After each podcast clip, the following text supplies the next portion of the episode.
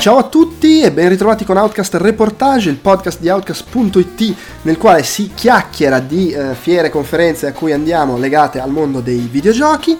Eh, in questo episodio si parla di Nordic Game Conference, ne parlo più che altro io con Andrea Peduzzi a farmi così da supporto. Outcast Reportage, eh, il cui prossimo episodio sarà sicuramente dedicato al nuovo E3, quindi neanche fra troppo tempo, fa parte di Outcast, la voce dei videogiocatori borderline, che è il nostro podcast omnicomprensivo in cui si parla di videogiochi in vari modi e che trovate su iTunes, Podbean, Stitcher e insomma qualsiasi altra applicazione usate per i podcast. Non è vero, non qualsiasi, su Spotify non c'è, ma insomma ci siamo capiti. Negli stessi luoghi trovate anche tutti i nostri altri podcast, vi ricordo l'esistenza di Outcast Popcorn in cui si parla di cinema e televisione, più che altro perché in questo periodo stiamo cercando di farne uscire parecchi, quindi magari trovate qualcosa che vi interessa. Vi ricordo anche che su outcast.it ci sono tutti i nostri altri contenuti audio, video e per iscritto, comprese le cover story, parte proprio oggi, il giorno dell'uscita di questo podcast, la nuova cover story che è dedicata a Jurassic World, Jurassic Park, i dinosauri, i dinosauri nei videogiochi e non solo. Quindi insomma abbiamo anche questo eh, che potete seguire per tutto il mese.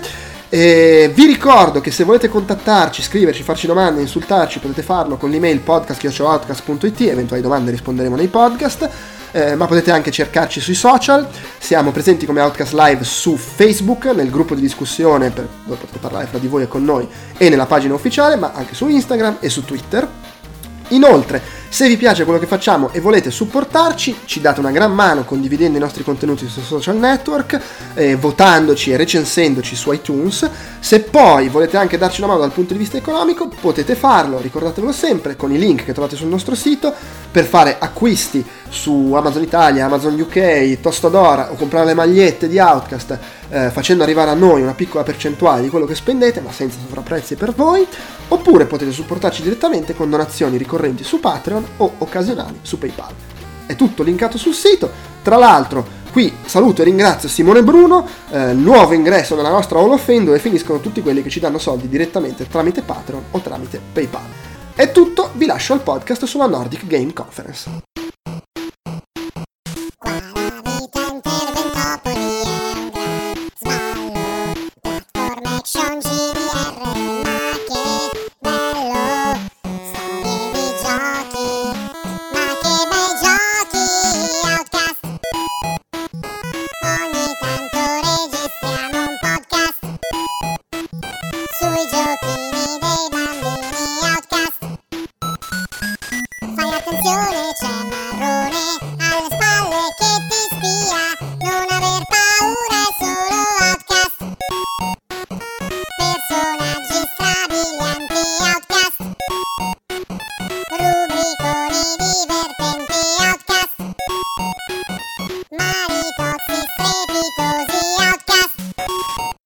Siamo qui per parlare di Nordic Game Conference 2018. Eh, io sono Andrea Maderna, con me c'è Andrea Peduzzi. Ciao Andrea. Wey.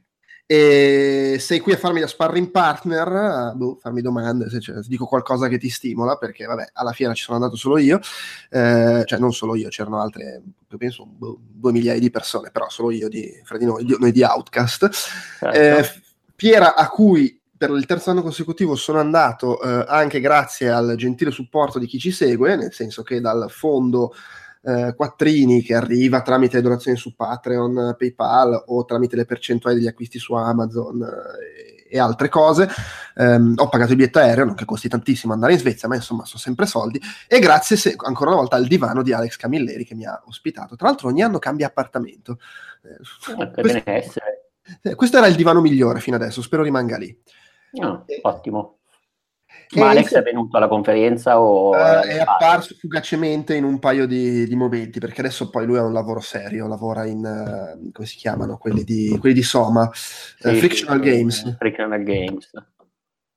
E quindi insomma non, non, non, può essere, anche se poi in realtà è fichissimo in Frictional Games, praticamente loro hanno l'ufficio lì a Malmo, eh, però lui può decidere se lavorare da casa o in ufficio a seconda di come gli gira.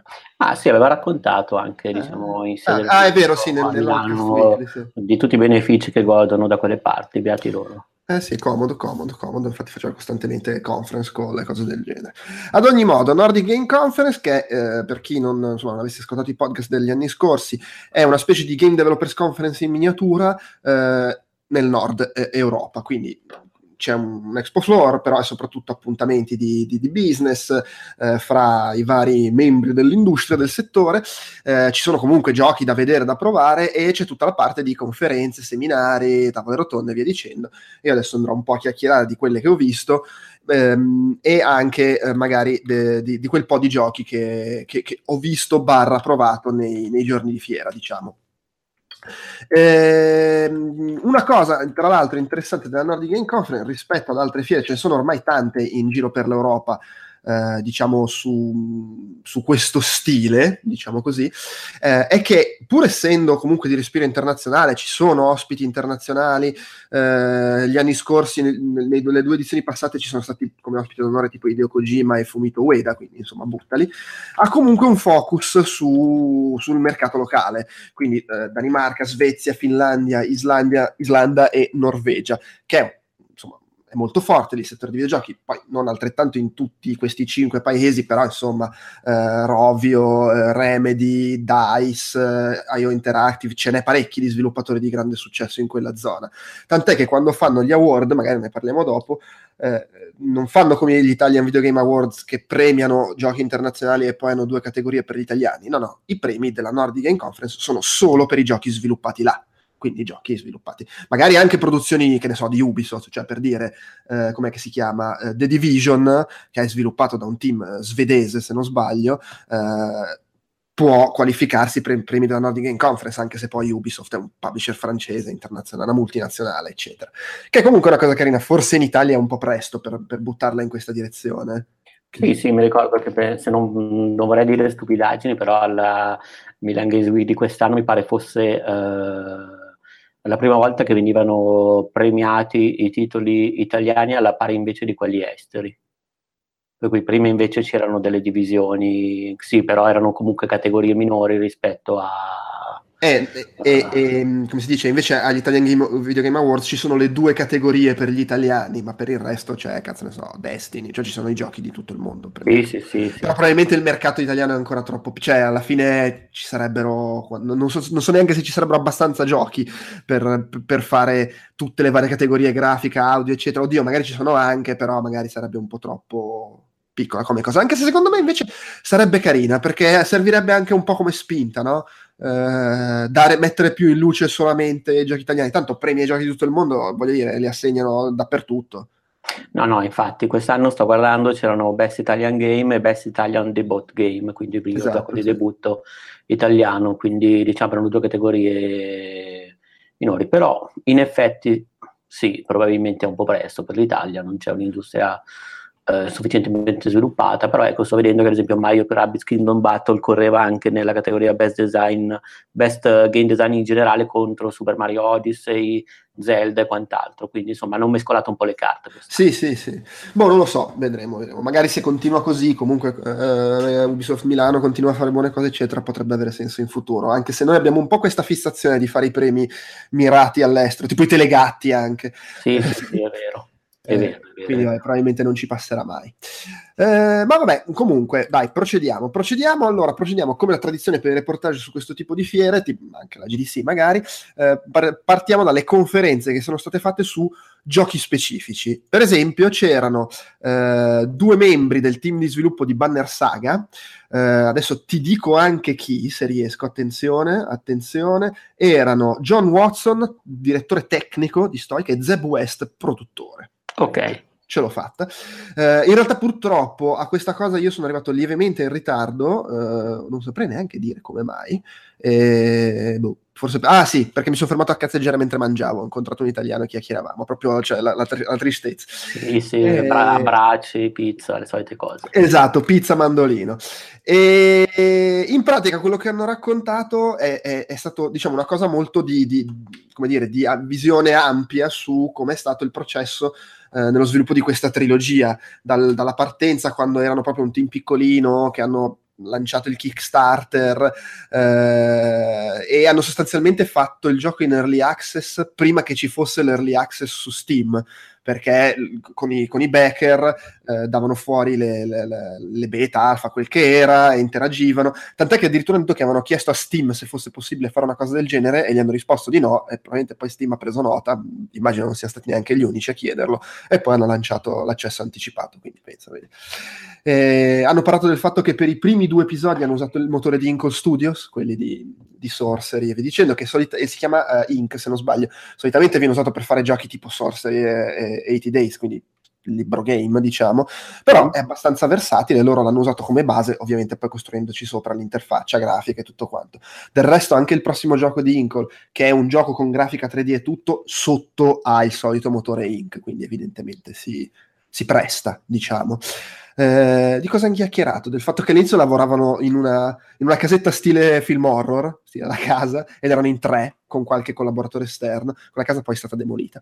E, e poi invece sono passati, ovviamente anche grazie al successo del Kickstarter e mano a mano dei, dei giochi, ad avere studi. Adesso Saga, Banner Saga 3 l'hanno sviluppato con due studi, uno a Austin e uno a Seattle, più vari collaboratori esterni in giro. Quindi insomma, eh, sicuramente dire, è cresciuto lo, lo, studio nel tempo, del resto credo che siano stati, a, a, parte i soldi su Kickstarter, credo che siano stati tutti giochi di, di buon successo, diciamo. Sì, sì, ma anche Banner Saga 3 è passato per Kickstarter?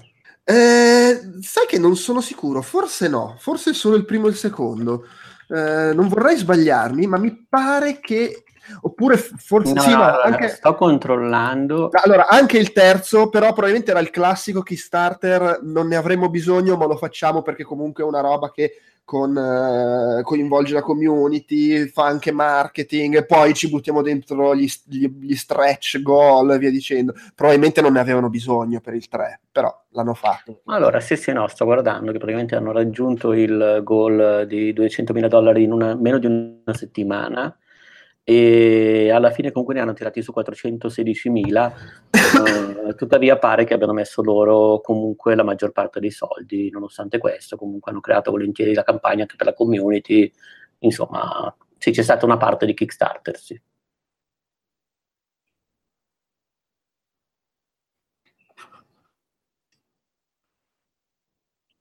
Pronto? Tra l'altro, scusa, stavo dicendo, mi si era mutato il microfono. Hanno fatto vedere una slide con la cronologia dello sviluppo della trilogia. E dove si vede, c'è cioè, davanti adesso che hanno iniziato nel 2012 con Banner Saga 1 per PC e Mac e sostanzialmente fino al 2014 hanno fatto solo quello.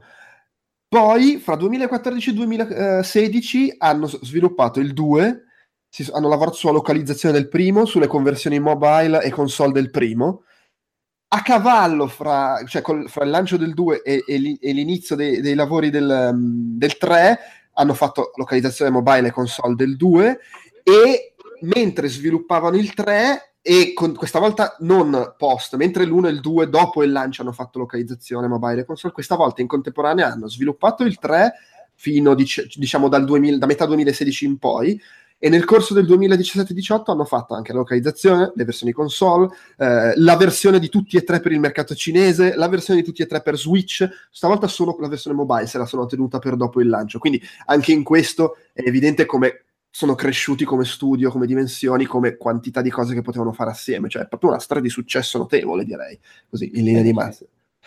E, ehm, tra l'altro, uno dei motivi per cui hanno, antici- hanno, anticipato anche sulla localizzazione è che la gente si incazza se il gioco esce che non è ancora localizzato. Quindi anche questo è, è importante. Eh, hanno parlato del fatto che il primo Kickstarter aveva 20.000 backer, li hanno tutti sbattuti dentro MailChimp per mantenerli coinvolti. MailChimp è un sistema di distribuzione de- di, di newsletter, diciamo Uh, inizialmente avevano un forum, poi sono passati su Discord, che è tutt'altro, diciamo, tutt'altro pianeta molto più comodo. Uh, detto, queste sono storie anche un po' di scoprire mano a mano come organizzarsi, perché dice, ai, te- ai tempi di Banner Saga 2 si sono resi conto, oh, ma sai che un community manager può far comodo, soprattutto poi se fai un progetto coinvolgendo così tanto la gente, tendenzialmente. E, um, è una cosa che hanno detto, uh, mi pare rispondendo alle domande alla fine, è che inizialmente loro in realtà l'avevano pensato come gioco unico, aveva una storia unica e fine.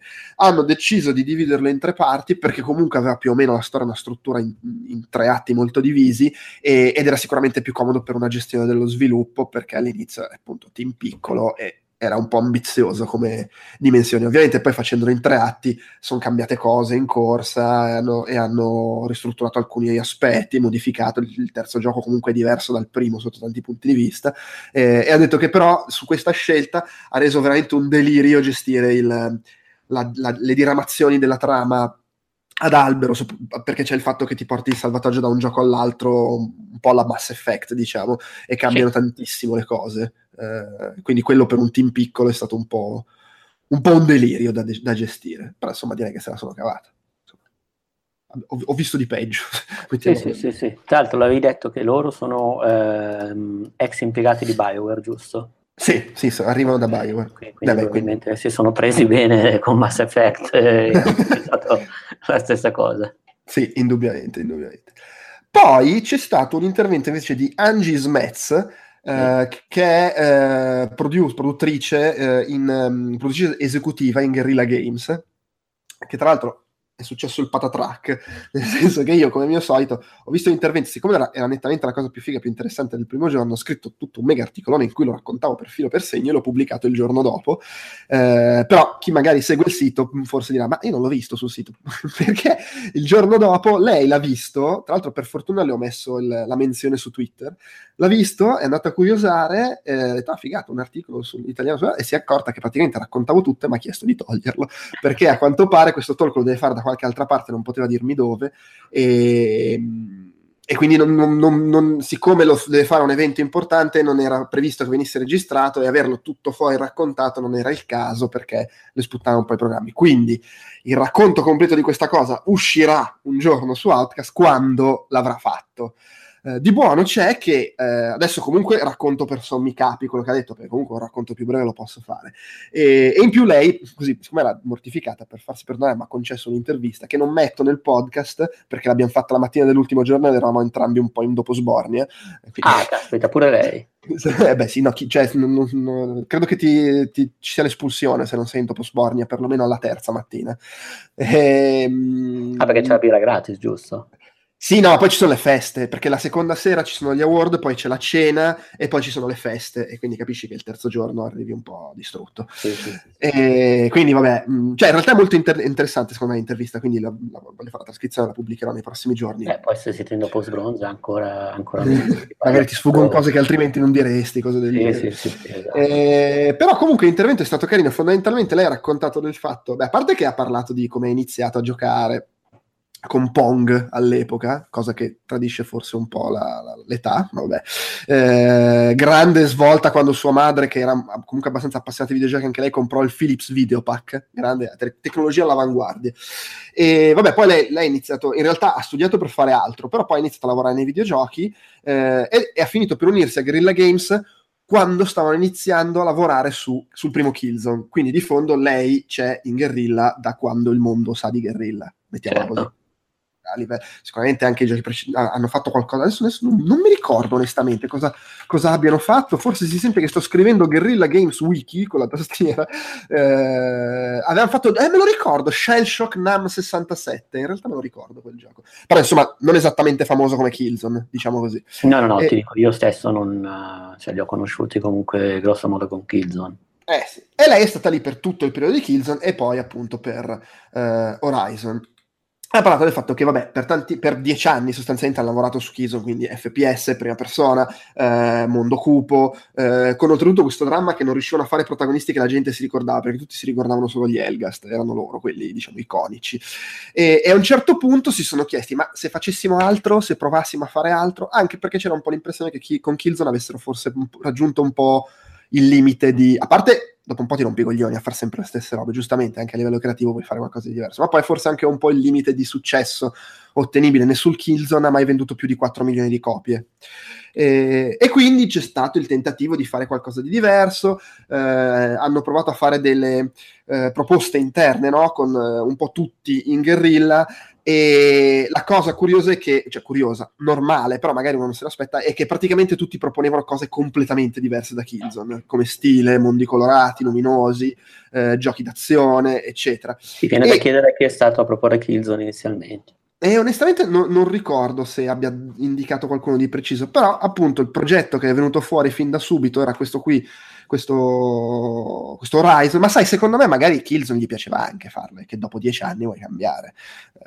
Sì, sì, no, assolutamente. Io ho un'esperienza tribolata con i Killzone, quindi non, Io penso, non, ho non li ho mai solo... apprezzati quanto avrei dovuto, eppure erano stati spacciati come il top della tecnica ai tempi di PlayStation 3, quindi mi ricordo. Beh, ma visivamente erano sicuramente belli. Io ho giocato il primo e poi ho giocato quello per PSP, sì. eh, che in realtà era tipo un, quasi un gioco strate- tattico, sì, sì, era molto carino tra l'altro. Era isometrico, no? Possibile. Sì, sì, sì, non l'avevano fatto loro comunque, però era molto carino. Poi per un motivo o per altro non ho mai giocato agli altri, quindi non saprei neanche. Comunque esce fuori questa proposta di Horizon, poi vabbè è cosa pubblica, in realtà avevano, parlato, avevano fatto anche un altro prototipo di un gioco eh, ad ambientazione stile Blade Runner, dove eri questa specie di detective che andava in giro a pestare mostri eh, per appartamenti e robe del genere, e proposero entrambi i pitch a Sony, anche perché a un certo punto si erano cagati sotto quando era uscito Enslaved, che fondamentalmente alla fine è un gioco molto diverso, però se ci pensi come proposta sì, di base... Sì sì, eh, sì, sì, può essere diciamo in qualche modo mh, mm, comunicato più o meno allo stesso modo. Eh, cioè, protagonista donna, con i capelli rossi oltretutto, eh, post-apocalisse con la natura che ha preso possesso del mondo, ci sta che uno dice, oh figa. Oltretutto Enslaved non ha avuto questo gran successo, in realtà poi alla fine sono andati avanti con questo progetto di Horizon e sono andati avanti, cioè ci ha messo sette anni a farlo, tant'è che hanno Killzone Shadowfall fondamentalmente è stato il momento Uh, ok, sta uscendo PlayStation 4. Uh, eh, è buono esserci al lancio. Uh, Killzone è comunque la cosa che sappiamo fare e, e può essere, questo Shadowfall può essere anche un po' palestra per provare a sperimentare cose che ci servono per Horizon, tipo comunque loro volevano fare Horizon gioco open world, che era una roba che non avevano mai fatto. E, certo ci sono anche tutti i dubbi, abbiamo la tecnologia adatta, quindi Killzone ha fatto anche un po' da palestra per provare determinate cose, il Shadowfall intendo. E comunque, cioè, voglio dire, se ci metti sette anni a sviluppare un gioco, è, è, è, positivo avere qualcosa che paga gli stipendi intanto, perché loro hanno iniziato a fare i primi progetti prototipi, credo mentre stavano lavorando ancora su Killzone 3, e poi appunto in parallelo avevano il team grosso da un centinaio di persone su Killzone Shadowfall e una dozzina di persone che faceva i prototipi e studiava per, per Horizon. Eh, e quindi, vabbè, hanno creato le prime idee, i primi prototipi, i prototipi di queste eh, creature robotiche, che, eh, come si comportavano, eccetera. Hanno avuto un grosso, eh, una battuta d'arresto, diciamo, quando hanno presentato a Sony quello che avevano fatto dopo un po' di anni e hanno avuto un feedback positivo da alcuni punti di vista ma negativo da altri e, e quindi hanno un po' rivisto alcune cose, hanno tirato dentro altra gente, fino all'inizio ovviamente hanno tirato gente capace di lavorare sugli open world perché ci si expertise, però hanno tirato dentro John Gonzalez che aveva lavorato molto su giochi open world, adesso purtroppo non mi ricordo quali onestamente, e l'hanno tirato dentro per lavorare sulla storia, sulla caratterizzazione eccetera, hanno cambiato molto e alla fine sono arrivati ad avere quello che è poi stato il gioco. Hanno dovuto ridurre molto l'ambizione, avevano in mente una mappa gigant- mostruosamente gigantesca, cioè che metteva assieme tipo adesso, eh, non so, fai conto come 4 Grand Theft Auto 5 per capirci, forse anche un po' di più. E quindi ovviamente hanno avuto, dovuto tararsi perché era un tipo di gioco a cui non erano abituati però poi alla fine il gioco è andato bene cioè, tra, ah ecco no tra l'altro un'altra cosa hanno avuto diverse resistenze, credo di aver visto, curiosando in giro, in un'intervista, fra cui anche Shuei Yoshida, di gente che dubitava dell'idea del gioco con protagonista donna, perché non vende. Perché comunque, nonostante Lara Croft, Lara Croft è l'eccezione, no, ma i giochi con protagonista donna non vengono, non vendono. È la classica cosa che quando uno vende è l'eccezione e quando invece un gioco con protagonista donna non vende si dice vedi questa è la prova che non vendono sì sì di conto quando iniziano a venderne più di due diventano troppi sì, è, è vero, c'è cioè, saturazione. Eh, comunque saturazione, se se ne fanno due o tre giochi, non ho troppi giochi in questo periodo, ritorniamo a fare i sani bei giochi protagonisti uomini di una volta. Fatto ho controllato e uh, John Gonzalez ha lavorato a Fallout New Vegas ah, ecco, e a Shadow of Mordor. Ah, vedi, quindi so, direi una certa esperienza su giochi, Come su giochi open world, giochi open world che comunque in, in, maniere diverse danno un certo peso alla narrazione. Assolutamente sì, assolutamente sì. È sicuramente, è sicuramente stato importante. E in realtà poi Horizon, a parte che ha avuto un grosso impatto a livello di community, eccetera, ma poi nel giro di un anno ha venduto eh, se non sbaglio, 7 milioni di copie o quasi 7 milioni di copie, che cioè, tipo è più di qualsiasi Killzone. Quindi direi che è andata benissimo. Sì, sì, sì, ma infatti Killzone sono sempre stati, vabbè, sono comunque dei AAA spettacolari e tutto quanto, però sono sempre stati un po', diciamo, li ricordo un po' sempre controversi come accoglienza. Sì, ma infatti uno dei motivi per cui hanno voluto provare a fare qualcosa di diverso è anche che Killzone, ovviamente, cioè, non è che non vendesse abbastanza, vendeva bene e, e, e c'era sempre guadagno sopra. Sì, però non eh, altrimenti non avrebbero fatto. Cioè, è sempre stata un, un IP, tra virgolette, uh, non, non, direi minore, però comunque davvero più... Secondaria, probabilmente secondaria, cioè magari molto importante per Sony, ma comunque secondaria. Tant'è che una delle cose che ha detto Angel Metz è che sì, vendeva, vendeva bene, non è che non ci si guadagnasse, però comunque erano anche giochi che costavano un sacco e non superare le 4 milioni di copie vuol, vuol dire che non è che fosse questo successo clamoroso, sicuramente un, un 7 milioni con, con Horizon eh, diciamo che va meglio, tanto più che loro quando studiavano possibilità per fare questo nuovo gioco si basavano su cosa funziona nei giochi che vendono 3-4 milioni e in realtà evidentemente hanno trovato qualcosa che funziona anche meglio per cui beh, va benissimo bravi loro eh, be- be- bene così.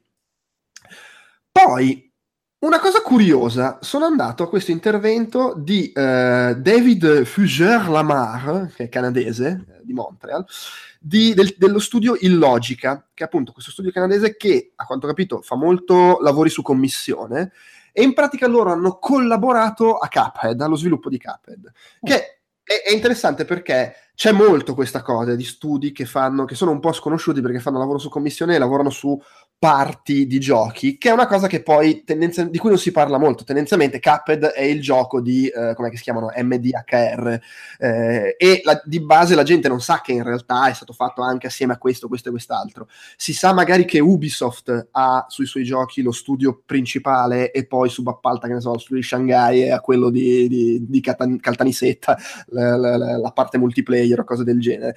Questa cosa forse si, non dico che sia nascosta, però non se ne parla tanto del fatto eh no, Cuphead. poi soprattutto riguardo a Cuphead, un gioco così particolare, comunque che passa principalmente come un gioco indipendente, ehm, collegato ai fratelli Moldauer, cioè davvero non, non, non avrei detto. Ecco. Tra l'altro sui fratelli Moldauer il tipo lì che parlava ha fatto una battuta ha detto i, i, fratelli Moldenauer non finiscono mai. Cioè, ogni tot mesi ne saltava fuori un altro per fare qualcosa. Comunque, ehm, in pratica loro sono stati cercati. È successo che i Moldenauer cercavano aiuto per la programmazione della versione Xbox One del gioco. Quindi loro inizialmente sono stati coinvolti principalmente per quello, perché suppongo Moldenauer stavano lavorando inizialmente con in mente una versione PC, però è chiaro che nel momento in cui è stata coinvolta Microsoft è diventato importante fare la versione Xbox One, ma gli serviva aiuto. Ehm, e poi loro hanno finito per collaborare anche su altri aspetti, serviva aiuto sull'implementazione di vari sistemi, per esempio quello della, eh, della localizzazione, che peraltro ogni volta che diceva abbiamo lavorato su, sul sistema di localizzazione, poi aggiungeva che non è stata ancora messa. però vabbè. Ehm, ha detto che sono rimasti molto sorpresi dalla, dalla cura dei materiali di tutto ciò che MDHR passava loro, perché loro sono abituati che i lavori su commissione il materiale non arriva così curato e definito, quindi questa è una cosa interessante. Di base ha detto che hanno lavorato su ciò che viene considerato noioso, eh, in, molto impegnativo dal punto di vista temporale, quindi l'ottimizzazione, la gestione della memoria, appunto il sistema di localizzazione, hanno lavorato sul tutorial, su tutte quelle cose che si fanno quando ormai sei anche un po' vicino alla fine eh, dello sviluppo. Tipo due settimane prima dell'uscita del gioco, Julia Mondenhausen stava ancora implementando funzionalità e non lavorava sul bug fixing. Insomma, a questo livello.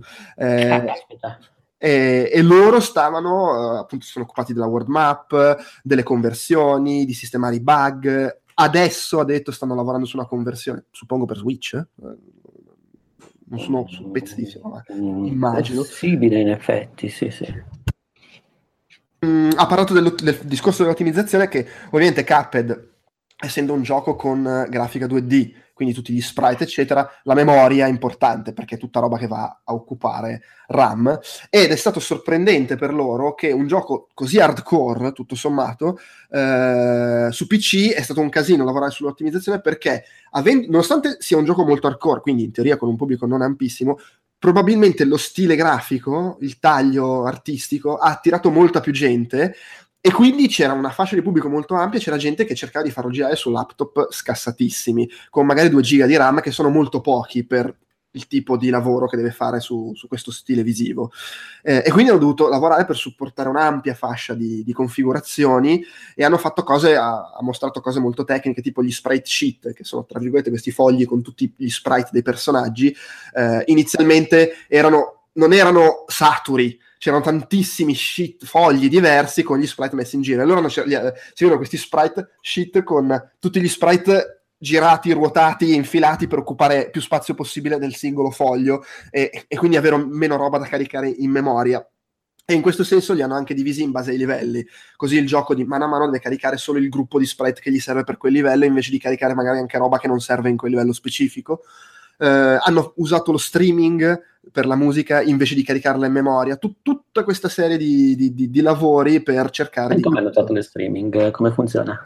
E suppongo streaming direttamente da, da disco o, o, o, dal codice, cioè invece di caricare la musica in RAM all'inizio del livello viene eh, fatta girare in, al volo quella che serve. Suppongo sia così, adesso poi io non sono un programmatore, quindi c'è un limite a quanto posso spiegare, però l'ha messa questo, su questo piano, diciamo. Eh, ha fatto vedere un video molto carino con eh, era tipo split screen, sai quando fanno i, i paragoni, versione PC, versione Xbox? Sì, sì. Qui c'era a sinistra, e poi in realtà si, si muoveva la divisione, andava a sinistra a destra, però sostanzialmente a sinistra c'era come gli arrivava il livello con magari eh, sprite, sprite, provvisori, bozzetti animati, cose del genere, e a destra quello definitivo. Eh, ed era molto carino perché si vedevano solo parti di, di gioco, animazioni scattose, cose del genere. Quindi, hanno fatto un sacco di roba in realtà. Eh, ha detto che durante la, la, usavano Trello per gestirsi, per chi lo usa sa che delirio è, e, e durante la produzione non si sono mai incontrati con i Moldehauser, eh, si coordinavano su Slack e, e, in realtà è stato un casino incontrarli anche dopo l'uscita perché erano sempre in giro a ritirare premi. Tant'è che lì è spuntato fuori l'ennesimo fratello Moldhauser che l'hanno messo a fare da produttore per coordinarsi con loro. Eh, no. Però sì, hanno detto che è stato un delirio, hanno lavorato veramente fino a... cioè giorni prima dell'uscita hanno aggiunto livelli che non c'erano prima, eh, perché sono riusciti a finirli e li hanno aggiunti. Eh, però è stato tutto f- gestibile bene perché i materiali erano prodotti bene, eh, erano chiari fin dall'inizio i termini della collaborazione, era tutto molto flessibile, poi ci ha tenuto a precisarlo, noi ci teniamo, paghiamo gli straordinari ai nostri collaboratori, che evidentemente è una roba che non succede necessariamente spesso nel settore. Eh, quindi insomma insomma, una storia di lavoro fatto bene. Ah, che bella cosa. Eh, sì, infatti, infatti. Beh, nel senso, anche perché magari si, si tende ad associare lo sviluppo di Caped uh, a circostanze leggermente più confusionarie, quindi, o comunque mi sembra di aver letto qualcosa in proposito. E invece no, guarda un po', è, No, infatti, sì, sì. E quando è finita questa cosa di Caped, mi, mi sono infilato sul finale di un'altra cosa che era in corso, eh, che vabbè, avevo deciso di non andare per andare a vedere quella di Caped, però appunto essendo più lunga mi sono infilato lì. In realtà mi sono infilato per mettermi a scrivere, se, perché erano comodi i posti nel, nella Real Theater, che è la, la, lo spazio più grande di questo, si chiama Slag, Slagut Test, mi sembra, il posto dove lo fanno, che è un ex stabilimento per l'impacchettamento della carne, pensa un po', che hanno trasformato in un posto dove fanno conferenze, concerti, eccetera. E appunto c'è questo um, auditorium, che è quello dove suppongo facciano anche i concerti, quello più gron- grande, dove c'erano gli, le cose più importanti. E c'era questa cosa, Tommy François, eh, vicepresidente degli Editorial and Creative, Creative Services in Ubisoft, che parlava un po' di, di, cose che hanno fatto per far funzionare la simulazione in, uh, e creare i mondi dei Watch Dogs. In realtà non l'ho seguita perché appunto sono arrivato su, verso la fine, mi sono messo a fare, però ho, ho, ho notato, ho ascoltato questa cosa uh, simpatica, ha fatto vedere l'applicazione che hanno creato e che viene usata, un, un editor, per nel mondo di gioco inserire uh, la popolazione, cioè proprio c'è questa visuale tipo mappa dall'alto con tutta una serie di eh, indicatori, levette, pulsanti, cose con cui possono mettere in giro per tutto il mondo di gioco eh, le persone, eh, veicoli, cartelli, qualsiasi cosa e tararne il comportamento. Cioè, hanno proprio tutte le spunte per dire questa cosa fa così, questa cosa fa così e c'era questo video che la mostrava in funzione con tutti i click e iniziavano a muoversi le robe che è una roba piuttosto sfiziosa, devo dire. Sì, sfiziosa, ma mi manda completamente in pappa il cervello anche solo a pensarci. Vero? Nel senso che non, è proprio quel genere di cose che io penso, cazzo, io non riuscirei neanche mai mai nella vita ad avvicinarmi, poi invece. Perché poi devi pianificare, ma poi devi stare lì a, a tararle e, e, a, e, a, gestire il funzionamento di tutte le cose, come si in, interagiscono fra di loro perché non vada tutto a puttana, c'è cioè un delirio. No, no, no, ma poi in un gioco così, comunque con così tante variabili, nel senso, già mi immagino Bubble Bubble con uh, i vari movimenti possibili delle bolle e tutto, figurati Watch Dogs. Sì, infatti, infatti. Vabbè, eh, poi appunto, finita sta cosa, sono andato a fare l'intervista a quella di Guerrilla e poi sono tornato, sempre nel, nell'auditorium grande, per, per, Firewatch. Era appena iniziata, però tutto sommato sono riuscito a seguire quasi tutta. C'era Chris Remo, che fa il designer e il compositore per per Camposanto, che è appunto il team di Firewatch. Ehm, e insomma ha parlato un po' eh, del fatto che loro eh, volevano fare un gioco comunque un po' particolare perché eh, ha un'impostazione in prima persona e tendenzialmente open world, anche se la mappa è sicuramente molto ridotta, però è un gioco dove puoi andare dove vuoi. Però ovviamente non è Far Cry, non è uno sparatutto, non è basato su abilità particolari, azione, eccetera, ma su un tizio che chiacchiera alla radio. Quindi per loro è stato importante innanzitutto studiare il sistema di dialogo. Mm. Hanno iniziato ispirandosi a quello di The Walking Dead, eh, su cui del resto parte del team Camposanto aveva lavorato, perché parte di loro arrivano, o forse tutti loro arrivano da, almeno come team iniziale, arrivano da, da Telltale, eh, con però una visione un po' diversa, perché in The Walking Dead quello che sostanzialmente tu fai è definire il personaggio e la sua caratterizzazione attraverso le scelte che fai, no? In base a, ti, a cosa scegli di fare, eh, il protagonista può diventare uno stronzo o uno bravissimo, eh, e poi alla fine le scel- si sa, no? nei giochi Telltale le scelte stanno soprattutto lì, più che nel modificare la storia, stanno appunto nel tratteggiare la personalità del protagonista. Con Firewatch invece volevano avere un personaggio molto definito fin dall'inizio, cioè c'è quel piccolo prologo eh, che ti dice un po' già chi è e tu facendo le scelte invece determini un pochino di più lo sviluppo della storia, sì, determini anche quello che fa, ma parti da una caratterizzazione già eh, forte.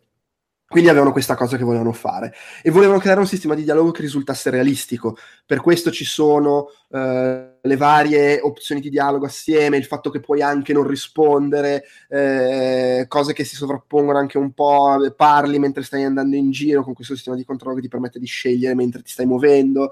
Eh, cercare di dare sempre conseguenze per quello che dici, anche magari cose piccole che si notano più avanti, eh, dare un ritmo alla conversazione, sono stati molto attenti a cercare di avere conversazioni che risultassero realistiche, anche perché poi comunque cioè, di base c'è un, un personaggio che parla alla radio con un altro, quindi cioè, se, se, non fai funzionare le conversazioni non funziona il gioco. Uh, tu ci hai giocato a Firewatch? No, io non ci ho ancora giocato okay, a Firewatch, uh, però eh, è una grave mancanza in effetti, perché tra l'altro ce l'ho e non, è uno di quei giochi che non ho ancora lanciato. Stavo leggendo invece che Chris Remus era, diciamo, si era occupato di podcast uh, Idle Times, così. Mi sì, chiedevo sì, se abbia parlato di questa esperienza, diciamo, in seno a, a Firewatch. Ne ha anche accennato dopo. Ehm, Dopo, infatti, no, dopo lo, dopo lo menziono. Sì, sì, sì. E... Volevo scombinarti. Com- comunque giocaci, tanto non faccio spoiler. Sì, no, ma figurati, guarda, è una di quelle cose che ho rido a giocare da un sacco di tempo e che rimando per puro ah, caso. Ha, ha, parlato del fatto che è una cosa che ogni tanto viene fuori, che è vera, che Ovviamente Firewatch è un gioco lineare, assolutamente, però lo è meno di quanto si pensi, offre più libertà di quanto la gente pensi, di base tu puoi veramente andare in giro dove vuoi e puoi cambiare molto le cose che fai con piccole conseguenze. Eh, c'è molto l'idea che tu ti possa perdere cose per strada eh, e che tu possa cambiare cose anche importanti che accadono, ehm, anche nei, nei, nei, dialoghi, diciamo, e molti non si rendono conto perché sicuramente ha, una, ha, uno sviluppo lineare e non ti viene da pensare che magari puoi fare questo, questo, quest'altro, eh, e in questo ha fatto anche un po' autocritica, non sono stati forse molto bravi a, a far capire al giocatore che in realtà tu puoi, cioè sì, a un certo punto dovrai andare lì e fare quello che sai che devi fare, però puoi anche fregartene, andare dall'altra parte, esplorare e, e, e fare. E questa cosa un po' non sono riuscita, riusciti a farla passare. Eh, magari se ne sono resi conto solo i giocatori che sono abituati a sperimentare un pochino, un pochino di più. Um, ha parlato del fatto che hanno voluto Uh, fare un gioco interamente in prima persona senza stacchi anche nei momenti di narrazione uh, perché volevano dare quest'idea di uh, essere lì nel personaggio in un luogo unico, interconnesso, quindi appunto la mappa open world e che fosse, fosse credibile anche la sensazione di essere lì completamente isolato, quindi tu sei lì e sei circondato da, dal vuoto, diciamo. per loro era importante avere una storia che fosse presente, non passata, quindi non è tipo Gone Home che vai in giro a fare l'archeologo di storie altrui, trovi, scopri cose che sono successe. No, no, stai, sì, c'è un po' di passato, soprattutto all'inizio, però comunque stai vivendo una storia che sta accadendo a te in quel momento. Eh, ha parlato del, del prologo. Eh, loro avevano fatto un prototipo con Twine, che è questo sistema che ti permette di creare velocemente pre- prototipi di, di, giochi basati sulla narrazione, quasi come se fossero dei mini libro game, che era, l'avevano fatto per spiegare al team di sviluppo i personaggi che sarebbero stati nel gioco. Eh, anche perché per loro è importante come dicevo prima, che il personaggio principale avesse una caratterizzazione, non volevano la, il classico cliché del protagonista vuoto perché ha avuto un'amnesia o cose del genere. Eh, mm. Quindi hanno fatto questo prototipo, pensato per spiegare, e che poi ha finito per diventare il prologo del gioco. Il gioco inizia con un raccontino, ovviamente un po' modificato, però è diventato il prologo, eh, il prologo del gioco. Um, ha parlato del podcast perché lui, legato a quel podcast, aveva fatto un Kickstarter uh, per avere fondi, per fare, per fare, cose. E nel contesto di, quel, di quel Kickstarter, forse come stretch goal, c'era il fatto che ha coinvolto Brandon Chung, Uh, che è lo sviluppatore, è, è, cosa è Blendo Games, si chiama, mi pare, il suo studio, che ha fatto giochi abbastanza quadrilateral cowboy, è tipo l'ultimo gioco abbastanza famoso che hanno fatto, ma avevano fatto anche Flotilla, Atom Zombie Smasher, però Quadrilateral Cowboy ha vinto anche tipo la GDC l'anno scorso, se non sbaglio, e, ehm, che in pratica gli ha fatto un gioco che si chiama 30 Flights of Loving, eh, che ha fatto anche un po' da spinta pubblicitaria, cioè ha fatto tutte queste, queste cose di contorno che poi gli hanno aiutati a creare eh, l'inizio del gioco, il prologo, ehm, che dà un po' di contesto narrativo. Temevano fosse un po', gr- un po', forte avere questo inizio tutto con testo un po' spiazzante, ma in realtà ha funzionato bene. E... Hanno detto che hanno voluto sperimentare col montaggio, un po' di stampo cinematografico. In effetti, se tu guardi in Firewatch, quello che succede è ambientato in giornate, però tipo la prima giornata e un'altra sono molto lunghe, vai in giro, esplori, e poi ci sono altre giornate che sono invece molto brevi e si concludono all'improvviso per dare questo senso quasi di cliffhanger, che è una roba che funziona molto, che però di contro eh, ha tagliato un po' le gambe a chi voleva esplorare, perché magari uno sta seguendo un po' la storia e, e ti finisce la giornata all'improvviso e non puoi andare a esplorare. Allora magari potevano trovare dei modi per far capire che potevi esplorare prima, però d'altra parte non è che potevano avvisare che stava per finire la giornata, perché se no si perdeva quel senso di giornata che si chiude all'improvviso. Quindi un c'era un po' di difficoltà su sta cosa. E anche c'è un momento in cui passano tante giornate in sequenza e loro volevano fare un montaggio veloce, tipo montaggio cinematografico, ma si sono resi conto che non lo potevano fare con quella velocità perché essendo un videogioco quando inizia una giornata il giocatore deve avere un po' di tempo per ok cosa succede, cosa devo fare, esploro un attimo, indago, eccetera. E quindi hanno dovuto dilatare un pochino i tempi, che comunque è interessante come, come studio di tecniche cinematografiche applicate a un gioco, cosa puoi fare e cosa no. E, tra l'altro la cosa dei giorni che passano l'hanno presa da Dallas Buyers Club, non perché c'entri qualcosa, ma perché all'inizio di, di Dallas Buyers, Buyers Club, come si chiama in italiano? Dallas Buyers Club. Ah, ok, mi, mi pareva avesse... Io l'ho visto come Dallas Buyers Club, ora non vorrei dire che l'ho visto in lingua originale, però. no, vabbè, però, eh, mi, mi, pareva adesso su, sottotitolo. No, eh, mi evidentemente... Ah, Fire Club, no, no, okay, tale okay. quale. È che all'inizio, quando gli viene data la notizia che lui ha un, ha un tumore, appare tipo eh, il counter dei giorni, perché gli dicono hai 30 giorni di vita, una roba del genere, appare il contatore dei giorni. E ho detto, ah, questa cosa dei giorni, che appare scritto giorno 1, giorno 2, potrebbe essere carina, e l'hanno, l'hanno usata per quella. E, e insomma, beh, fondamentalmente ha parlato di, di queste cose qua, i cliffhanger, il montaggio. Uh, la difficoltà di provare a fare stacchi brevi che puoi fare in un film ma non più di tanto uh, in un videogioco. Ha detto che l'ambientazione in un mondo selvaggio isolato un'ambientazione selvaggia isolata in parte era quello che volevano fare per la storia. In parte però è anche una questione di budget perché se non devi riempire l'ambientazione poi spendi meno, visto certo. che è il primo gioco. E ha detto che però è stato difficile, in un'ambientazione così vuota, è difficile comunicare informazioni al giocatore, perché non hai strumenti per farlo, cioè non puoi farle apparire che sono su uno schermo o avere un personaggio che arriva e che te le dice. Eh, e quindi dovevano continuamente inventarsi scuse per far capire cose. E ovviamente hanno usato molto la persona con cui parli alla radio. E, e hanno creato un sistema di eventi simile a quello di Left 4 Dead eh, per far appunto succedere cose eh, e, e, far creare un sistema di, di, azioni e conseguenze. C'è tutto un sistema di gioco che registra ogni cosa che fai, eh, un sistema de- dietro al gioco, diciamo, ma tutto, cioè non solo le scelte che fai nei dialoghi, anche dove vai, che oggetti raccogli, cosa guardi, eh, quanto cammini, ogni singola azione che fai. E il sistema utilizza poi queste variabili quello che hai fatto per decidere quali eventi narrativi richiamare da quelli che hanno creato e previsto per il gioco. Eh, ovviamente poi è scalabile, cioè gli fai registrare, gli fai decidere cosa fare in base a quello che ti serve. Però ad esempio c'è questa scena in cui tu arrivi al laghetto e trovi delle ragazze adolescenti che stanno facendo il bagno e che reagiscono in maniera diversa a seconda quello che fai. Eh, tra l'altro, non solo puoi fare cose diverse lì, ma puoi anche, quando poi parli alla radio con l'altro personaggio, descrivere eh, quello che hai fatto e poi mentire, cioè puoi dire esattamente, effettivamente quello che hai fatto, puoi mentire, dire altro e il gioco sa tutto e registra tutto e gestisce poi le conseguenze in base a quello. Ehm, tra l'altro hanno aggiunto cose anche in base a quello che dicevano i playtester. Per esempio, un playtester ha detto: Io vorrei poter prendere la radio di ste rompicoglioni e buttarla nel lago. Eh, e loro hanno implementato questa possibilità e il gioco reagisce anche a questo. La cosa buffa è che poi hanno visto i, i, let's play su YouTube e c'era chi pensava che fosse obbligatorio, cioè tipo il giocatore che piglia la radio, la butta in acqua e dice ah è sicuramente un enigma, devo fare questa cosa, mentre in realtà puoi completamente fregartene, o puoi anche portartela dietro la radio e il gioco registra anche questo, se ti porti dietro la radio e l'accendi, quando parli alla radio con, con Delilah, eh, lei, lei, non riesce a sentirti perché c'è la musica che va, cioè ci sono molte più cose di quanto magari uno pensi eh, che, che, il gioco fa per reagire a quello che fai. E ha detto Remo, eh, questa cosa è, è molto bella se, se, riesci a farla perché per quanto sia piccolo il tuo gioco, puoi sempre trovare modi per rispondere alle azioni del giocatore in maniera adeguata e rispettosa anche del, insomma, di quello che fa, che rende il tutto più coinvolgente, più divertente, diciamo. Eh, e questa è una cosa carina, ecco. Quindi ribadisco, gioca Firewatch. Sì, sì, no, guarda, ce l'ho. Tra l'altro, in maniera anche un po' ipocrita, uh, ho anche comprato e utilizzo lo sfondo di Firewatch per la PlayStation 4, eppure non ho ancora giocato il gioco.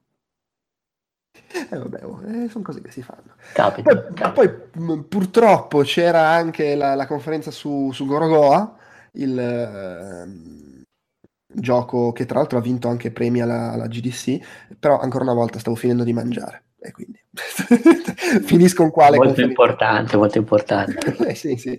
finisco anche qua le conferenze specifiche. Ci sono quelle che definisco generiche cioè su vari argomenti. Per esempio il, la, quasi la prima il primo giorno c'è stata questa conferenza con vari eh, CEO, dirigenti di grossi studi nordici, eh, tipo per esempio c'era il CEO di Remedy, c'era quello di IO Interactive, quelli di Hitman, eh, che si sono ritrovati a chiacchierare un po' dello stato delle cose, del, della regione, di come vanno le cose, eh, che vabbè è stato interessante comunque vedere come stanno le cose in un posto dove comunque il settore funziona sicuramente più che da noi, eh, sono più avanti, hanno avuto grandi successi, tra l'altro una delle cose che hanno detto è che è stato fondamentale che è fondamentale per far crescere il settore avere grandi storie di successo come può essere quella di Rovio per esempio in Finlandia perché cambiano la visione del, del settore, eh, proprio a livello di, di visione di, di, massa del pubblico, dei possibili investitori, si rendono conto che è una cosa seria se uno studio diventa grosso e fa una barca di soldi. Eh, e questo cambia le prospettive perché improvvisamente puoi trovare finanziamenti, diventa più facile anche avere seguito presso l'opinione pubblica, presso la stampa, eccetera. Mentre, ad esempio, i, norvegesi dicono da noi, un po' come in Italia, il videogioco è ancora visto come le puttanate per bambini. E dice, per noi una delle cose più difficili in Norvegia è trovare finanziamenti, tant'è che tipo noi siamo finanziati da una banca svedese. questa cosa, che uno si aspetta che magari lì vada bene dappertutto, invece ci sono grosse differenze fra i diversi Uh, fra le diverse nazioni, mentre in Svezia sono lanciatissimi, magari anche in Danimarca fanno un po' più, nonostante ci sia una scena molto viva a Copenaghen, fanno un po' più fatica uh, a, a, trovare, a, trovare, svolte, diciamo. Uh, è Fancom, pensa, quella, la, lo studio che ha investimenti da una banca svedese, che comunque è uno studio abbastanza forte. In, in, Svezia ci sono tipo 4.000 persone che lavorano nel settore, in Finlandia 3.000, negli altri paesi nordici si parla più di centinaia. Quindi, insomma, è, ovviamente è, è, è, diverso. Però in generale è una regione in cui comunque ehm, sono nati molti poli universitari che sono importanti perché aiutano a, a creare, a, ad alimentare insomma, creare nuovi talenti, aiutano anche per il lavoro di ricerca che fanno, eh, però eh, dice si, si trova molte, molte, nuove persone nel campo della programmazione e del design, mancano nel, negli altri ambiti. L'ipotesi che veniva fatta è forse perché non hai un piano B se tu studi per fare eh, dic- il, il, per lavorare nel fare il tech artist, diceva.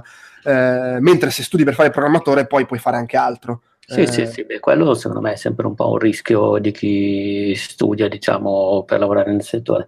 Tra l'altro, caso vuole che conosco un ragazzo di Milano che è andato a insegnare in un polo universitario finlandese eh, ah. e lui, proprio in un polo universitario, comunque in un corso dedicato allo sviluppo di videogiochi, e lui era andato, eh, figurati dall'Italia, eh, perché si occupa di rendering 3D.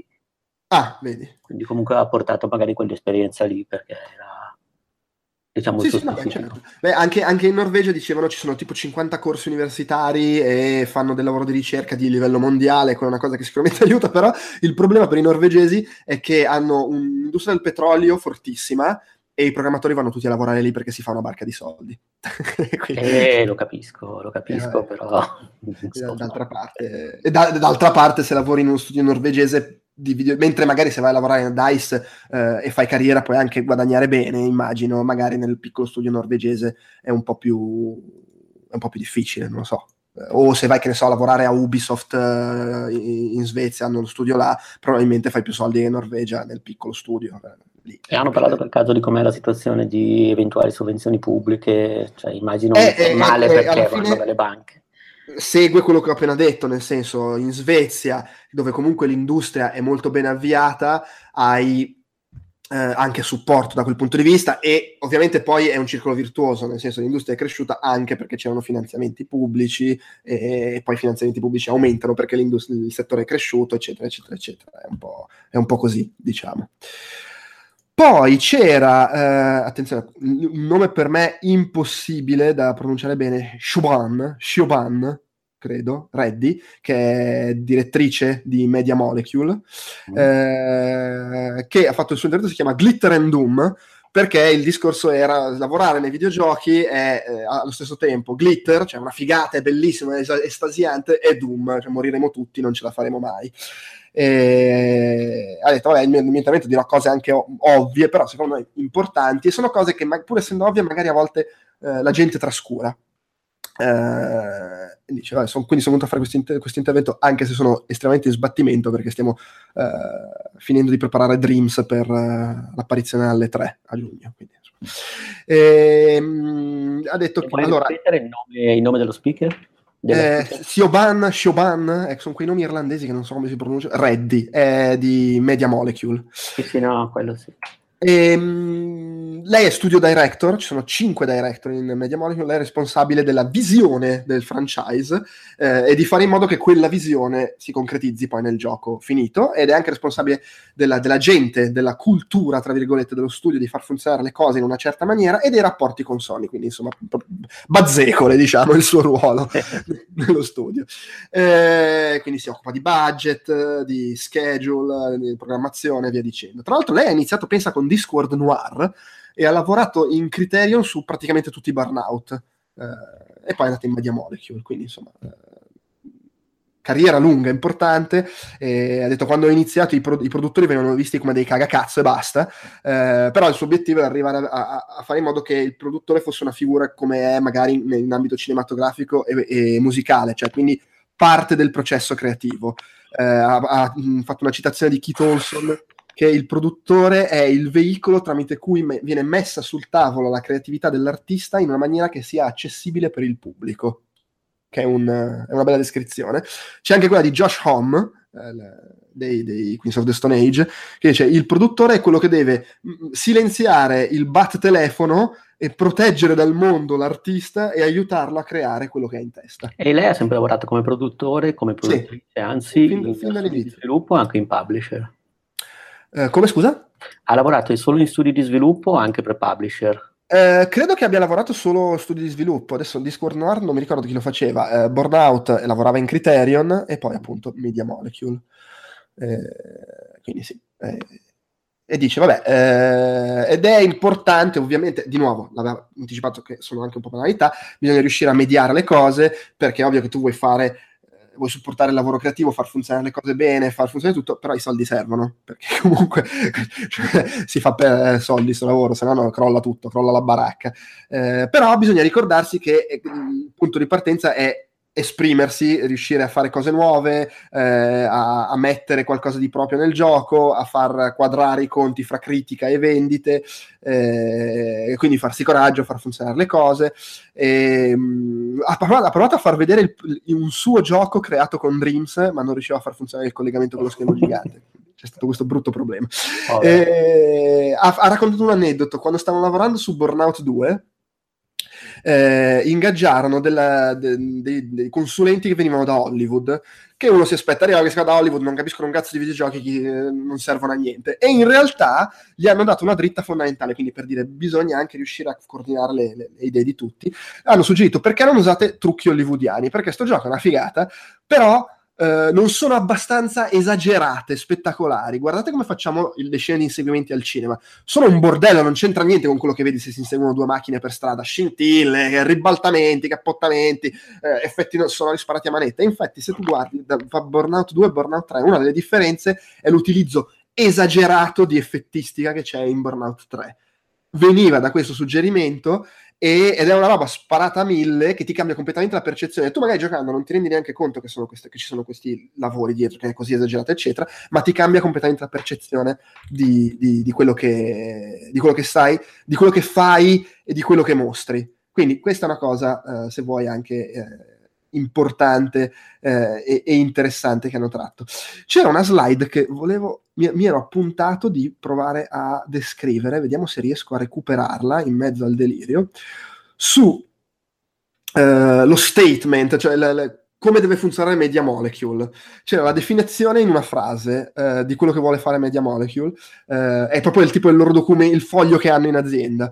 Eh, produrre giochi di successo critico e commerciale che siano anche divertenti da giocare. Eh, vabbè, ci mettiamo un grazie, un grazie al cazzo.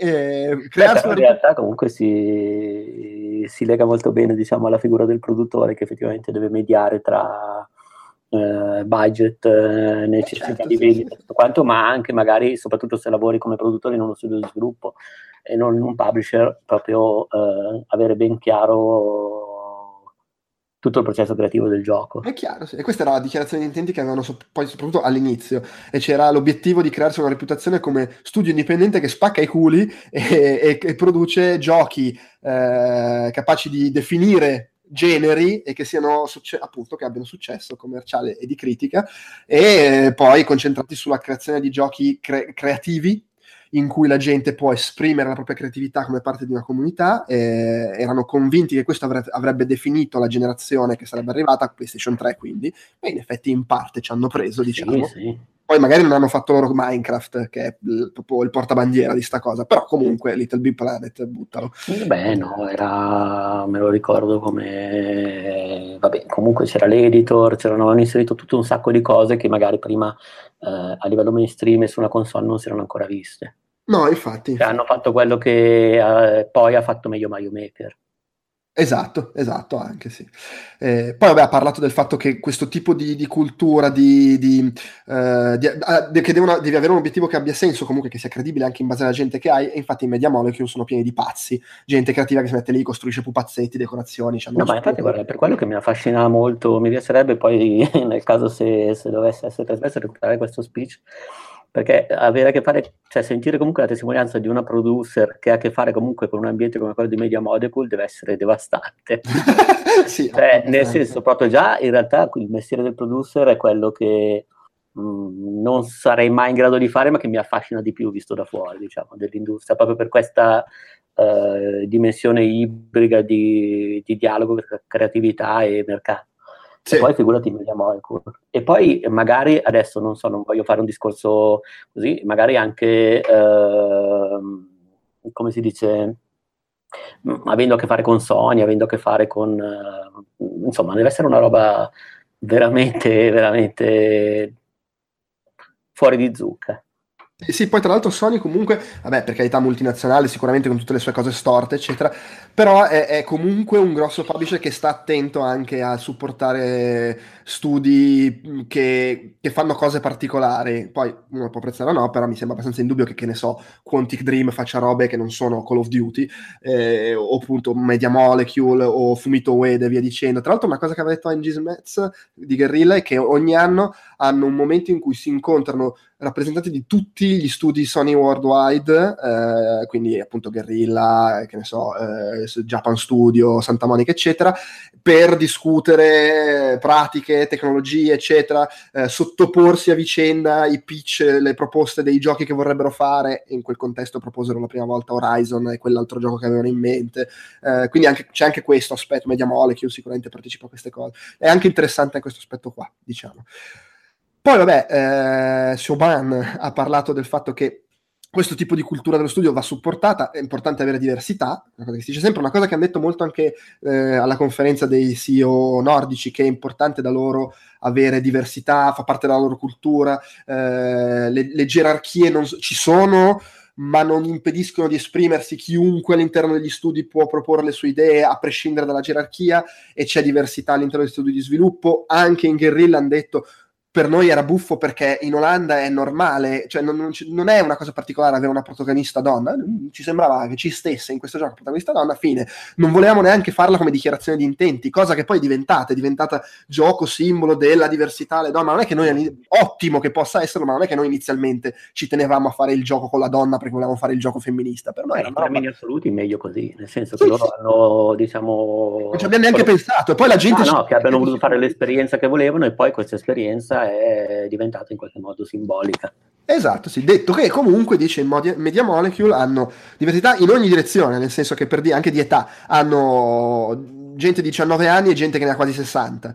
Eh, hanno 25% di donne, quindi cercano anche un pochino di normalizzare da questo punto di vista e eh, ci tengono, lei ci tiene molto a mantenere un equilibrio fra vita e lavoro, a non uh, spremere la gente, dice quando ho iniziato vent'anni fa non era esattamente così, ma oggi si riesce anche un po' a gestirsi, eh, a gestirsi meglio. Eh, appunto, l'importanza di permetterla, di fare in modo che tutti nello studio si sentano in diritto di dire quello che pensano e se ritengono che qualcosa anche non vada nel gioco, senza che debbano essere intimoriti, anche perché è importante che il gioco che stai sviluppando piaccia. Se il gioco fa cagare al team è demoralizzante, è brutto lavorare su una roba che ti ritieni sia una merda.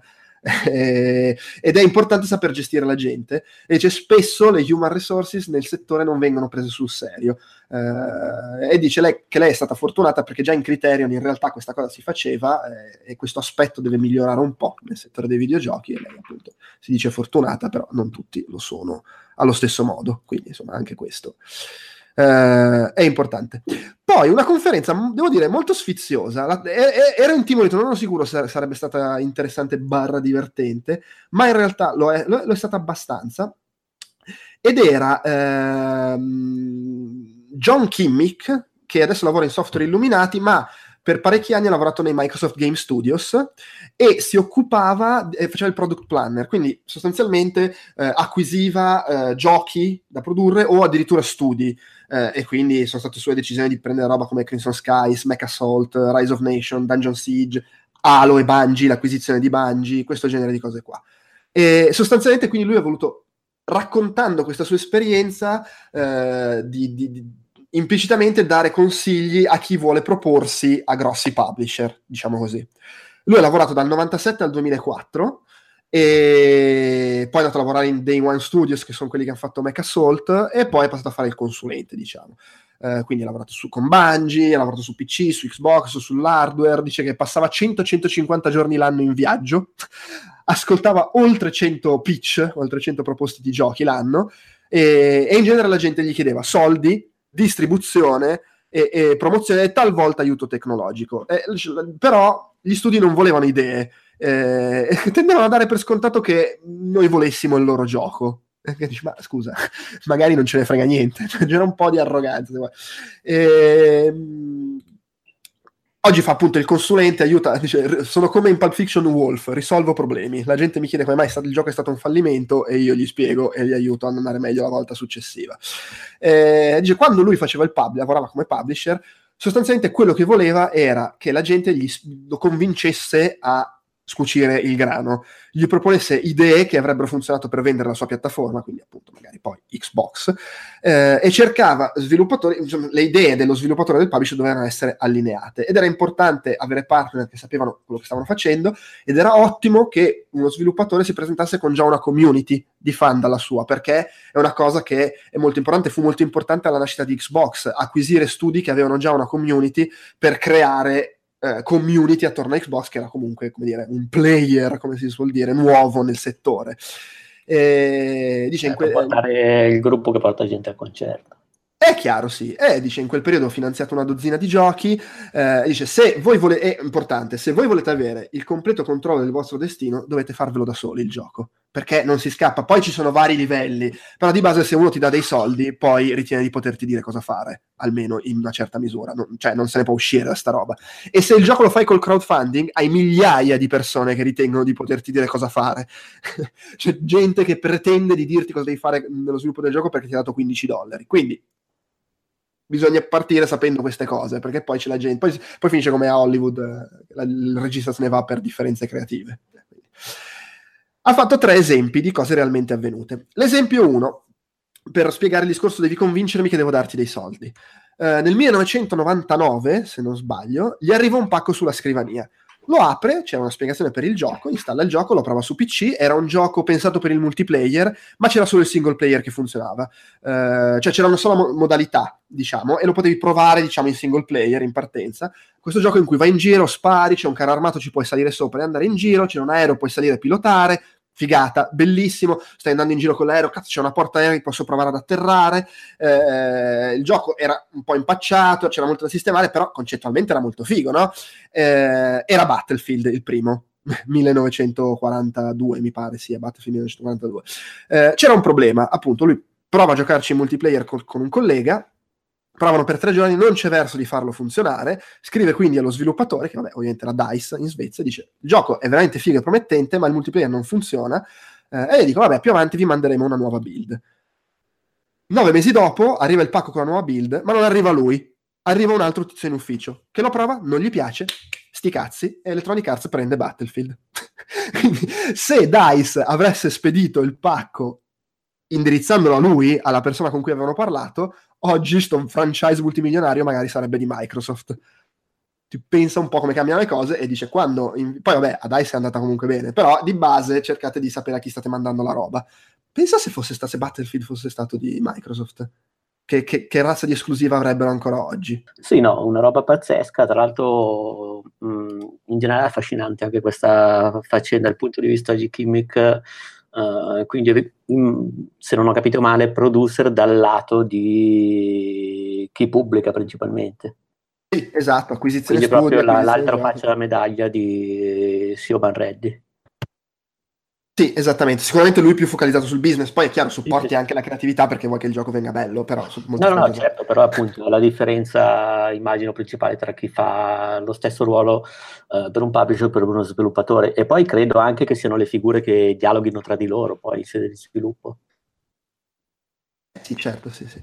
sì. E vabbè, qui sostanzialmente la morale era non lasciate nulla al caso, le demo devono funzionare e dovete parlare con gente specifica e magari incontrarla. E non fidatevi del wifi degli hotel se dovete far, far vedere un gioco. Chiunque abbia, fatto, abbia, provato a mostrare un gioco app- appoggiandosi al wifi dell'hotel sa cosa intendo. E lo so anch'io che mi è capitato di, di, di, di, provare a vedere giochi che non, non si riusciva. Poi, eh, il secondo esempio, per un discorso di gli obiettivi, capita che durante lo sviluppo cambi l'allineamento, nel senso gli obiettivi non siano più in comune fra sviluppatore e produttore. E ha fatto l'esempio di Mech Assault, un gioco oh. sviluppato da loro basandosi su Battletech. Avevano acquisito il team di Fasa, eh, che insomma lavorava su videogiochi, eh, e, si messi, e l'avevano messi al lavoro per portare Battletech su Xbox.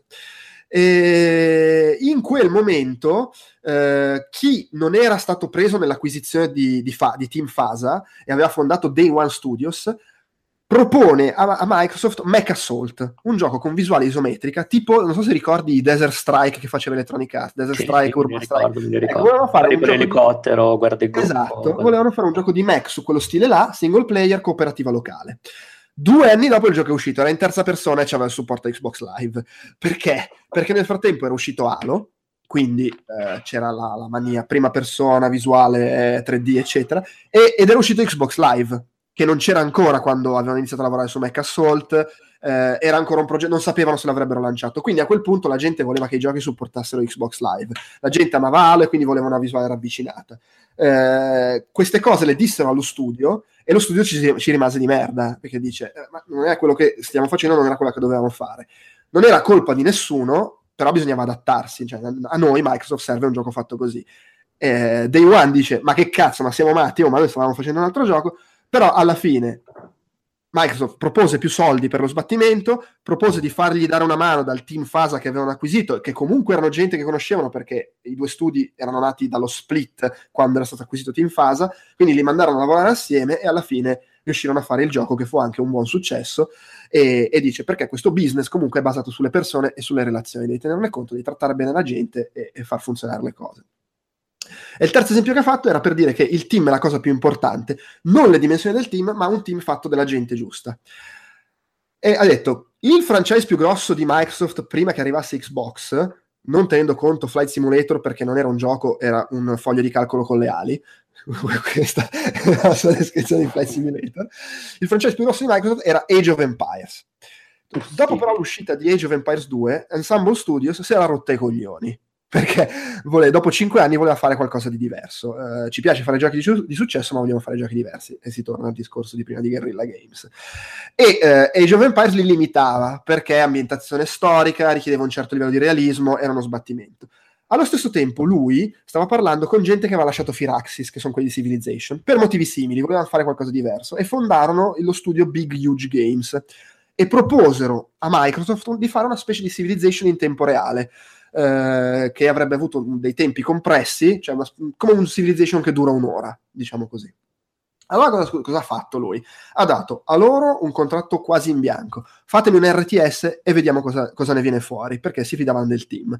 Eh, magari ne veniva fuori un gioco stile Age of Empires. Allo stesso tempo, quelli di Ensemble Studios hanno chiamato e hanno detto abbiamo un'idea, facciamo Age of Mythology, che è la stessa cosa ma con le cose pazze, così ci stimola di più di fa- rispetto a fare l'ambientazione iperstorica.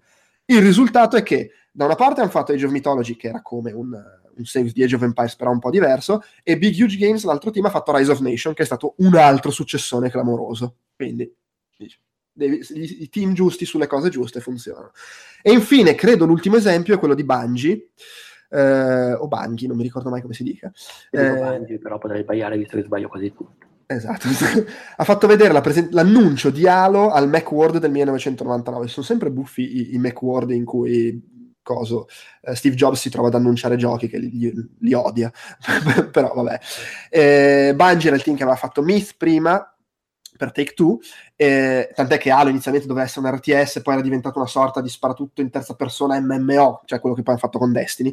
Sì, poi è eh, diventato anche un RTS, se non sbaglio. All'inizio doveva essere un RTS, eh, poi era diventato, uh, all'epoca lo gestiva Take Two, eh, per, perché Bungie era un team indipendente, studio indipendente, però aveva questa, questa, partnership con Take Two che gli pubblicava i giochi. Infatti io ricordo andare alla presentazione di Halo, eh, era ancora Take Two, lo presentarono assieme a Oni, ed era, eh, non era già più un RTS, però era, questa, era sostanzialmente era Destiny come idea. Sì, sì, sì. L'MMO sparatutto, mondo, ambientato dentro questa specie di, di, di di aureola, appunto. Eh, cosa è successo? Che in pratica ehm, Bungie aveva pubblicato Meet 2 eh, con un bug terrificante che, che però è, venuto fuori quando ormai il gioco era stato distribuito. In pratica, se installavi il gioco in una maniera particolare, eh, ti si formattava il disco l'hard disk. Porco Giuda. Il gioco era stato già pubblicato, il bug era rarissimo, però Bungie decise di ritirare tutte le copie e ristampare il gioco perché temevano che il danno alla reputazione sarebbe stato peggiore di quello che gli sarebbe costata questa cosa. Il costo fu di centinaia di milioni di dollari comunque. Eh. E eh, inoltre chiesero a Take Two soldi per finire il gioco, perché loro erano perfe- perfezionisti. Il problema qual era? Take Two i soldi li dava, però come li dava? Con un metodo di prestito, questa cosa la facevano, avevano fatto per tutti i giochi, per finire il gioco loro erano perfezionisti, chiedevano soldi a Take Two. Take Two prestava i soldi con un metodo particolare. Se il gioco poi non rientrava, acquisivano percentuali dello studio Bungie. Ora, se tu metti insieme questo accordo particolare, che appunto prestito e in cambio acquisiamo percentuali di studio, e il disastro di Meet 2, con Take Two che deve accollarsi eh, quella spesa, la sostanza è che erano nei guai perché non aveva no, eh, anzi no, mi sa che il, il, la spesa del ritiro di Meet 2 se l'era accollata Bungie, quindi non avevano i soldi per finire Halo e se chiedevano un altro prestito a Take Two finivano per essere acquisiti automaticamente. Sì, sì, sto vedendo, pare che, che, sì, se la fossero accollata direttamente loro. Esatto, e quindi è successo questo. Allora cosa fanno? A gennaio del 2000 chiamano Ed Freeze. Questa operazione annullò quasi tutti i ricavi delle vendite di Mid 2. Esatto, sì. E quindi avevano bisogno di soldi per Halo, eh, però non volevano essere acquisiti Take Two. Allora chiamano Ed Freeze in, in, in Microsoft e gli dicono, raga, rischiamo il fallimento, ci comprate? e, e, dice ma che cazzo compriamo uno sviluppatore Mac per farlo lavorare su Xbox perché comunque loro i giochi uscivano anche su PC ma erano principalmente sviluppatori Mac i, i marathon per dire erano gli FPS portabandiera del gioco su Mac eh, però decisero di farlo eh, quindi Halo diventa poi l'FPS portabandiera di Xbox. E peraltro il gioco, va detto, Halo era un po' un cambio per, per, come si dice, per Bungie, perché nonostante l'avessero mostrato al Macworld, in realtà loro miravano a farlo uscire su PC. E siccome comunque l'Xbox era più o meno identico al PC su cui lavoravano, a parte il fatto che loro miravano su avere più, più RAM, però insomma quella è una cosa che si può gestire, eh, alla fine tutto andò bene, inizialmente avevano previsto 30 missioni, alla fine le ridussero a 10, fu una figata anche perché si torna a quello che si diceva prima, loro avevano una community forte che si portarono dietro, eh, oltretutto avevano un community manager, che era una cosa che all'epoca non si faceva granché, avevano già una visione per Bungie.net, avevano già un negozio per il merchandise, avevano un sacco di cose che Microsoft si prese con gran gioia, che all'epoca non, era, non si facevano tantissimo, però poi in realtà in prospettiva futura furono delle figate. Quindi fu... Stiamo parlando del 2000-2001. Eh, fai conto, quando io andai a vedere Halo, eh, quindi quando era ancora di Take Two, era il 2000. Ok. Eh, cioè, loro avevano una community che in un momento in cui non esisteva YouTube faceva i video e glieli, glieli spediva in VHS. ha fatto vedere questo no, video. No, ma infatti mi chiedevo come si, si muovesse una community. In eh, vabbè, c'era comunque internet, c'era il forum, sì, queste sì, cose. Certo, certo, ha fatto vedere era... questo video mandato in VHS surreale di questi pazzi che hanno fatto, perché Halo si poteva giocare in LAN con l'Xbox, hanno montato dentro due auto un piccolo TV, Halo, e si andavano tipo su una strada statale, velocissimi, con uno che guidava, uno che guidava in entrambe le auto, e, e, quelli che giocavano, e in auto, tipo film d'azione, si sono lanciati il cavo per la LAN da un finestrino all'altro e giocavano a Halo andando in auto. Dei pazzi furiosi. Sì, tanto mi chiedo perché in VHS. Eh, perché c'era la VHS all'epoca. Che cioè, non c'era neanche il DVD. Eh, beh, vabbè, masterizzare il DVD probabilmente era più sbattimento. Sì, sì, no, strano, diciamo che VHS mi ha fatto addirittura strano rispetto alla... Ma pensa a te che roba. Sì, veramente surreale sta cosa. Sì, beh, in effetti nel 2000 andavo ancora da blockbuster, c'erano così, sì, ha senso. Eh, sì, sì. Poi ho visto una conferenza di un, uh, un tizio che, aspetta, ti dico il nome, fammelo ritrovare. Ehm, eccolo qua, Johnny Monserrat, che è il CEO di Montserrat, si è fatto la sua azienda, però è, è, tipo il fondatore di Turbine, quindi comunque un po' di esperienza nel settore ce l'ha. In realtà non è che c'è molto da raccontare, la, sua idea era, vi, vi, parlo di realtà aumentata, vi spiego perché è un ambito in cui si possono fare un sacco di soldi, come peraltro ha dimostrato Pokémon Go e ha fatto esempi invitando proprio gente sul palco per far vedere quanto può essere figo, divertente e facile coinvolgere la gente, anche tutti presenti in sala, eh, senza neanche aver, usare la tecnologia per realtà aumentata, ma facendo solo giochi nel mondo reale, eh, cazzeggiava molto, scherzava. Pensate, si può giocare al parco senza un videogioco, queste cose qua. Eh, ha fatto vestire tre tizi da King Kong e la gente gli lanciava gli aerei di carta come se fosse la scena finale del film e chi ne raccoglieva di più vinceva, peraltro vinceva un proiettore portatile, un videoproiettore portatile. Oh, la madonna! Sì, sì, che bene essere. Delle Pokéball gonfiabili, Pokéball gonfiabili, io mi sono portato a casa quella.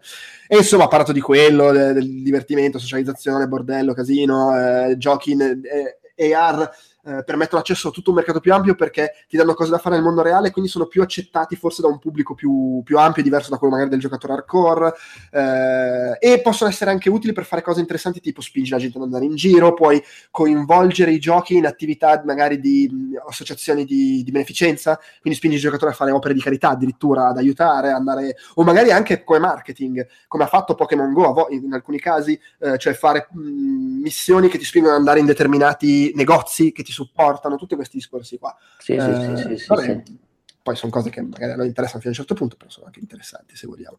Poi c'è stata la conferenza ma non ha parlato, eh, ad esempio, di applicazioni, non so, musei, cultura, robe del genere? Anche sì, sì, sì, anche cose del genere. Beh, sì, sicuramente c'è anche quello. Poi c'è stata la conferenza della depressione, cioè quella in cui si sono eh, ritrovati sul palco, aspetta che ti dico esattamente chi, John Gaudiosi, che eh, è, uno, è, uno, dei co-proprietari uh, di Shack News, che è il sito che parla di videogiochi più, più vecchio al mondo, credo, eh, quindi lui sta bene, diciamo.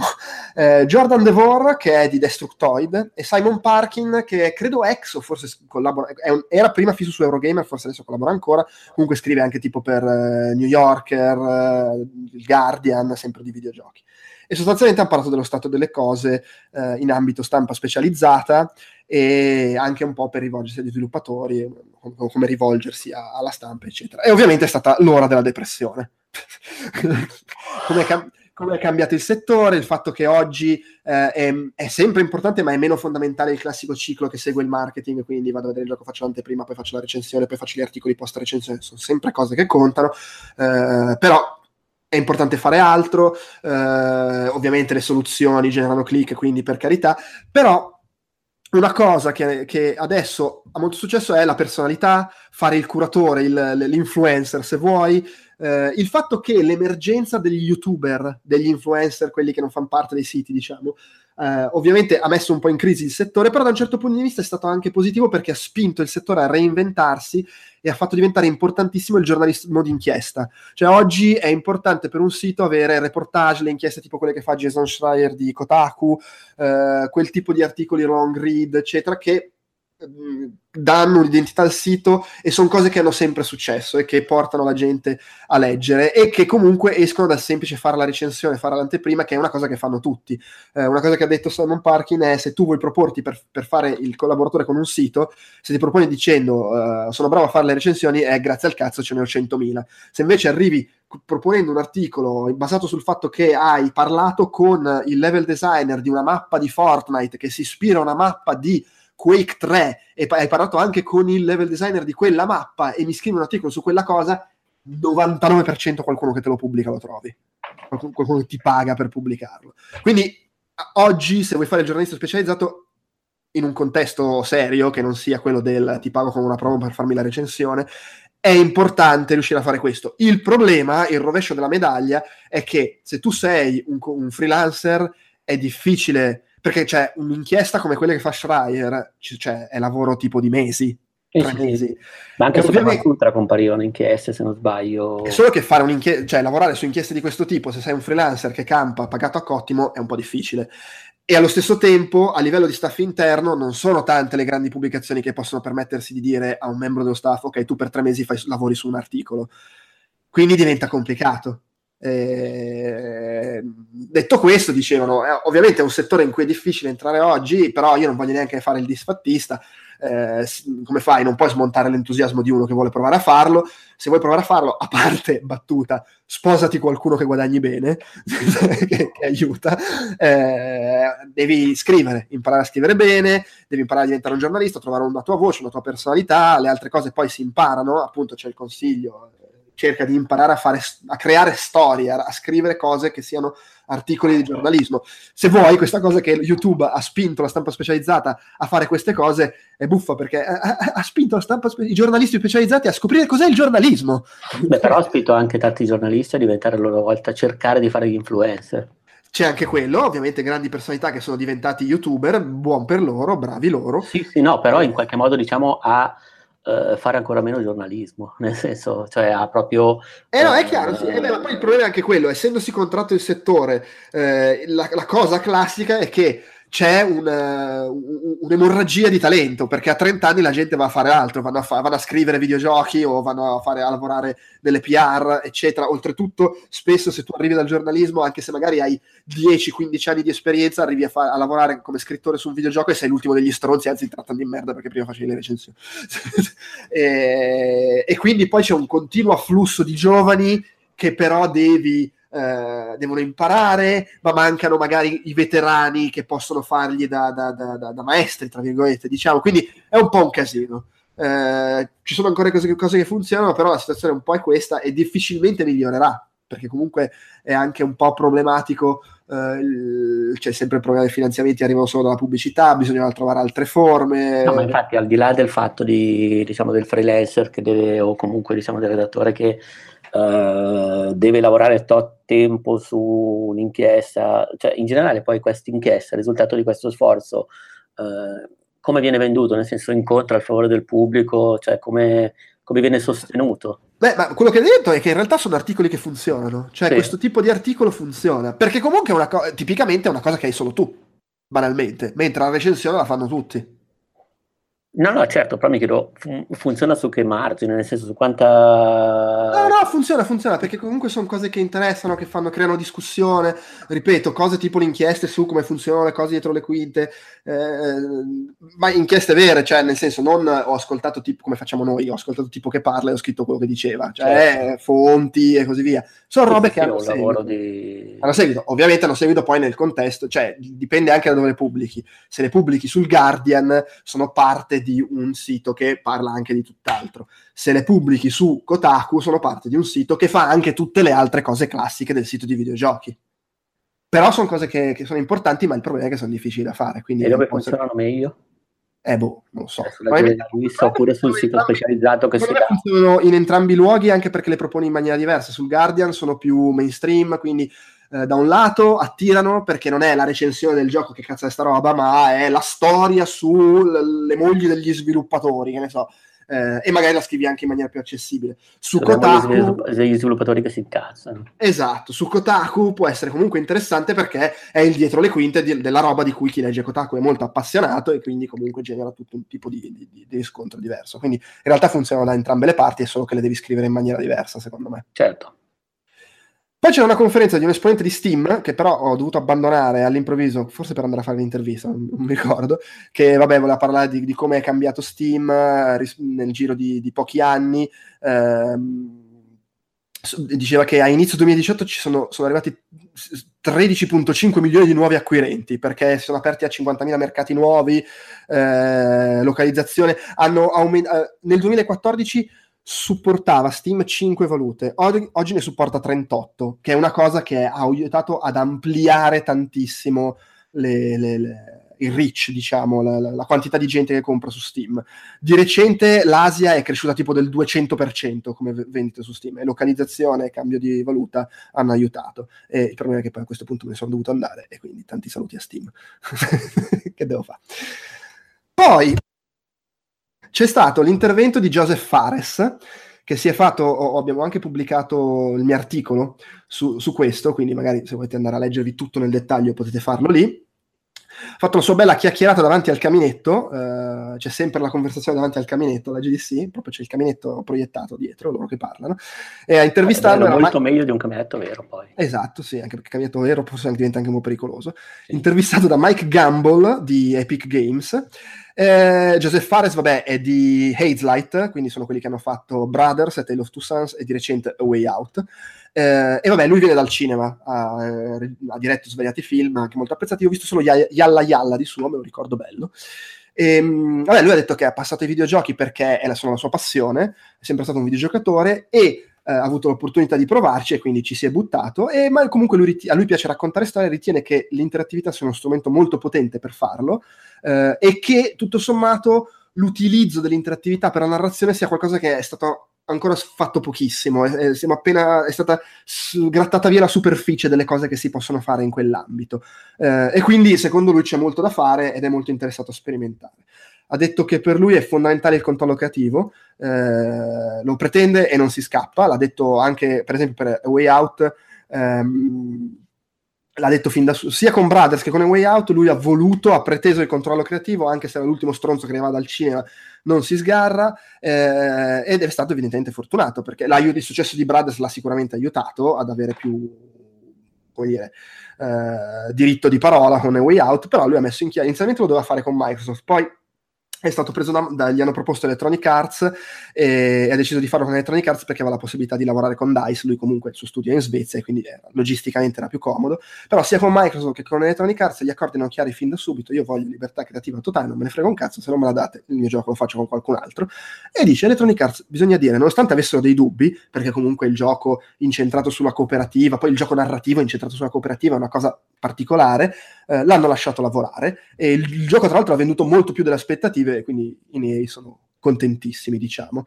Eh, e dice, secondo lui è indispensabile credere in quello che, che, si sta cercando di fare, volerlo davvero, credere nell'idea, nel progetto, essere appassionati, avere anche arroganza, Ovviamente devi tenere conto del lato economico perché servono soldi e vuoi generare profitto, ma devi trovare un'intersezione fra queste due esigenze.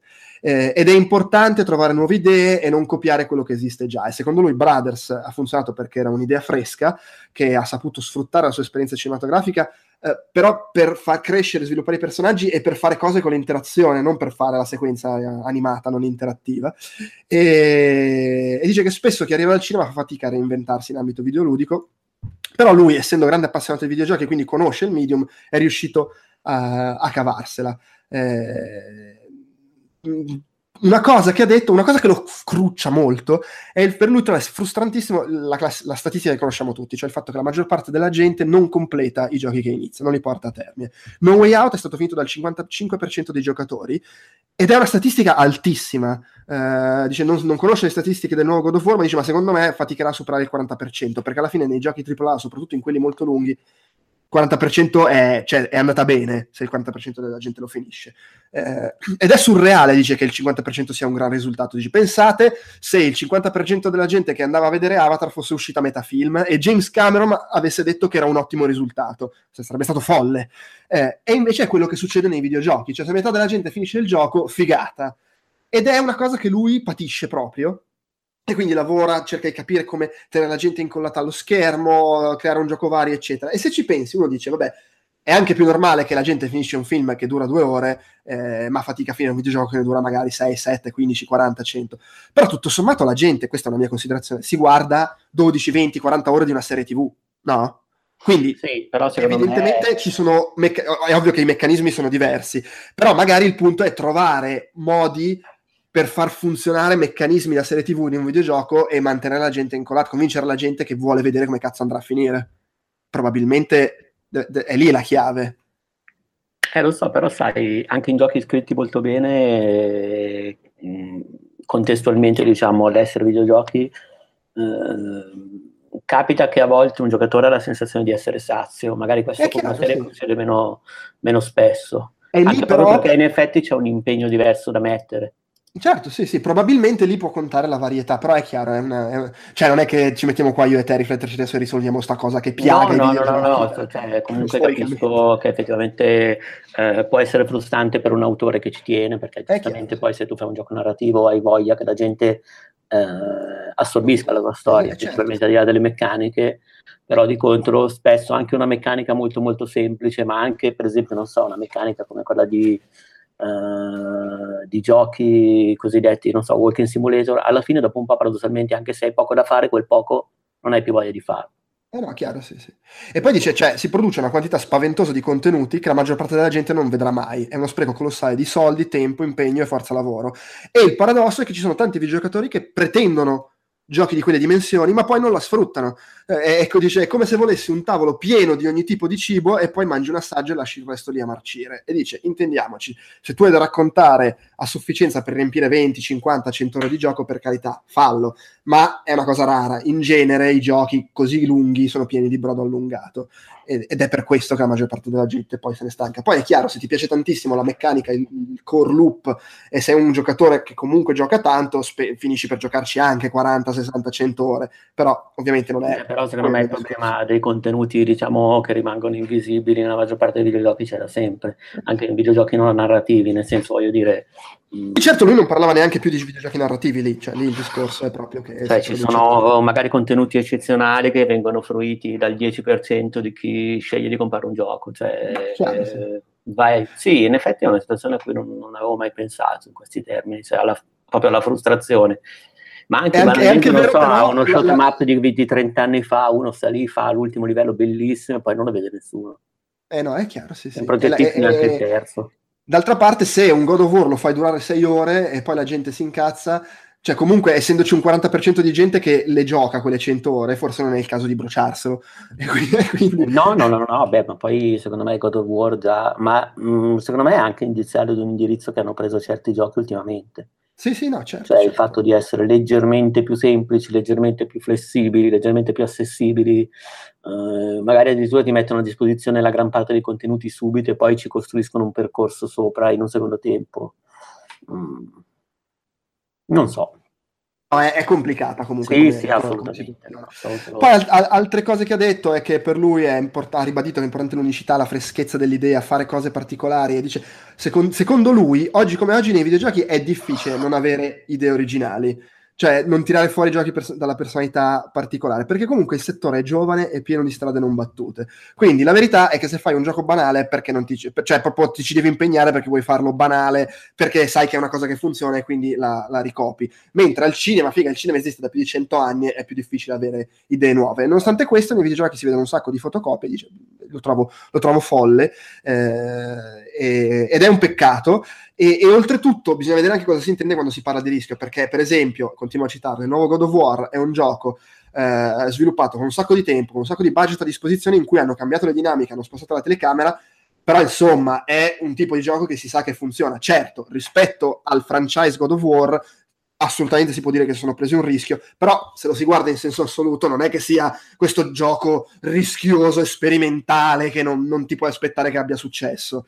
Eh, e per carità va bene che esistano quei giochi, però insomma stiamo attenti a dire oh, hanno corso un grande rischio. No, certo, eh, però magari God of War per il costo che hai no, è chiaro, sì, devi sì, avere una certa soglia. Non, non, è il gioco in cui puoi prenderti il grande rischio, però appunto, però allora non diciamolo che è un grande rischio. No, no, certo. eh, perché boh, poi... Loro sanno che boh, vai a sapere magari in un gioco del genere già cambiare due righe. No, per... Eh, eh, di nuovo, è un rischio all'interno del, del, dell'IP, del franchise, assolutamente.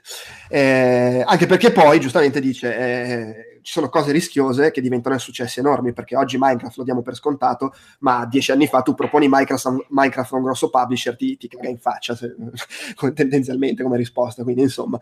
Eh, bisogna, bisogna, provarci, diciamo. Eh, Ah, e no, ecco, una cosa che ha detto è che lui non, torne, non, crede che tornerebbe al cinema perché la gente nei videogiochi è troppo meglio. I videogiochi non sono ancora un settore consolidato e organizzato come quello cinematografico, sono indietro da tantissimi punti di vista, basta pensare all'ambito produttivo. Eh, nel cinema si sa esattamente che tempi servono per fare le cose, nei videogiochi è, è un po' non dico lasciato al caso, ma è, è complicato prevedere, eh, mancano metodologie assodate in tanti ambiti, eccetera però dal punto di vista della gente non c'è proprio confronto. E, ed è troppo bello lavorare nei videogiochi e poi dice farò un altro film quando avrò bisogno di una vacanza perché fare film è difficile, difficilissimo ma rispetto a un videogioco è una passeggiata. Quindi bene così.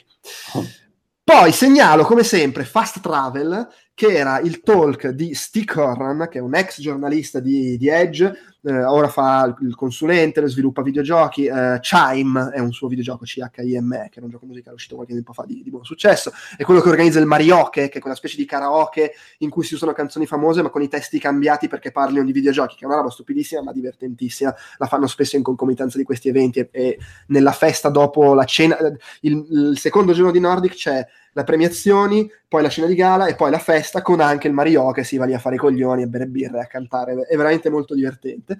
E, e lui fa questi talk molto costruiti, articolati in cui racconta cose, eh, sono impossibili da raccontare sostanzialmente, però più o meno finiscono sempre tutti su YouTube in un modo o nell'altro, sul canale della GDC o altrove, quindi se cercate, li si chiama Ste Curran, secondo me trovate e sono belli da vedere. Due parole sui premi, allora, i Nordic Game Awards, eh, che uno si aspetta, vabbè, vincerà tutto Battlefront, in realtà Battlefront era, era candidato in tutto ma non ha vinto un cazzo. per cui vabbè. L- Little Nightmares dei Tarsier, che sono svedesi, eh, ha vinto per l'audio e per la grafica. Eh, ha trionfato Eco, che è danese, Ultra Ultra il team, che ha vinto come miglior debutto, miglior game design e miglior gioco in assoluto. Recuperatelo se non ci avete giocato, è sicuramente molto bello. Uh, miglior gioco casual, Passepartout, The Starving Artist, di un team svedese. Uh, Spark, che è un gioco per la VR, una, sembra un po' il gioco di Tron, lanciarsi il disco di Tron, uh, sviluppato da CCP, quindi islandesi, ha vinto come miglior tecnologia. Uh, Steam Dig 2 molto bello, ha vinto come miglior gioco portatile e, e, il premio della giuria, il premio, la menzione speciale a Wolfenstein 2 The New Colossus. Quindi oh. anche quello. Uh, mentre il, c'era il Nordic Discovery Contest, che è una cosa molto bella, in pratica loro è una competizione di pitch, cioè sviluppatori indipendenti devono provare a presentare il loro gioco come se lo stessero presentando a un publisher per ottenere un finanziamento e vengono giudicati da una giuria. Ci sono le qualificazioni in giro per varie fiere d'Europa, tipo per 13 fiere nel corso dell'anno, eh, hanno partecipato a qualcosa come 400 giochi e i finalisti erano la Nordic Game Conference, facevano le semifinali e poi la finale. Alla finale si sono qualificati quattro giochi, Bushy Tale che ho provato, dopo ne parlo, eh, Second Hand Frankie's Revenge che fra l'altro credo abbia vinto il premio votato dal pubblico, perché i giochi erano lì da provare, potevi votarli. Um, e poi c'era quello che ha vinto, che è uh, Yaga, è un gioco di, è un, è un gioco di ruolo rumeno, eh, o romeno, non mi ricordo mai come si dice, comunque dalla Romania, eh, ambientato nel folklore locale, devo dire molto carino, purtroppo non l'ho provato, l'ho visto, mi sembrava molto bello, sicuramente è un gioco di cui si parlerà, quando, quando, arriverà a uscire. Perché poi ovviamente sono tutti giochi in sviluppo, spesso partecipano a giochi che poi magari neanche escono perché sono anche in giro per fiera a cercare finanziatori. L'anno scorso così era, ne ho provati alcuni che poi non sono mai usciti. Infine, due parole sui giochi che ho provato, per chiudere.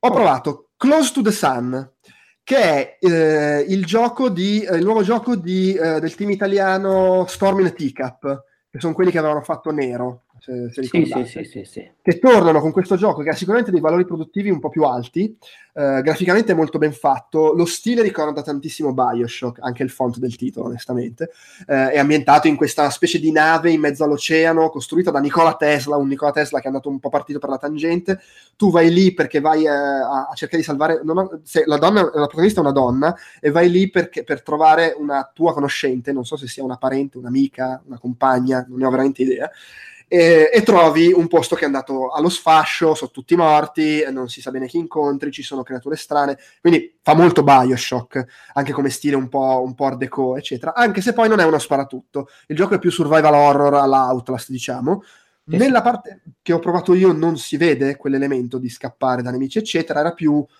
sono, sono, arrivato, ambientazione, esploro, vedo un po' di storia. Mi è sembrato carino, ben fatto. Ovviamente i valori di produzione non sono quelli di Bioshock, ma comunque è, è, è fatto bene, eh, la grafica c'è. Eh, potrebbe venire fuori carino vedremo. Adesso c'è un giro solo un teaser trailer da cui onestamente non si capisce molto. Sì, sì, sì, lo sto guardando, sto, diciamo, sono, ce l'ho sott'occhio adesso. Sì, quello che ho visto è esplorazione, storia e puzzle. Non, non, so come sia l'elemento horror, come sarà gestito. C'era giusto qualche scare jump nella, nella parte che ho visto io, qualche bu improvviso. Poi ho provato questo Bushy Tail, Bushy Tail che è una specie di uh, The Stanley Parable cioè, allora, non è uno Stanley Parable, però tu controlli questa volpe a cui manca una zampa, quindi zoppica, con questa grafica un po' cel-shaded, e hai, in, senti la voce di tre bambini che fanno il gioco in cui si racconta una storia, io racconto un pezzo, poi vai avanti tu un altro pezzo, poi vai avanti tu un altro pezzo, e, e loro si raccontano la storia, litigano anche fra di loro, del tipo, no, questa cosa che hai detto non mi piace, e praticamente quello che, che raccontano succede durante durante, durante, il gioco. Quindi in questo è un po' Stanley Parable, nel senso che eh, tu eh, quello che fai viene tra virgolette commentato perché loro raccontano quello che stai facendo.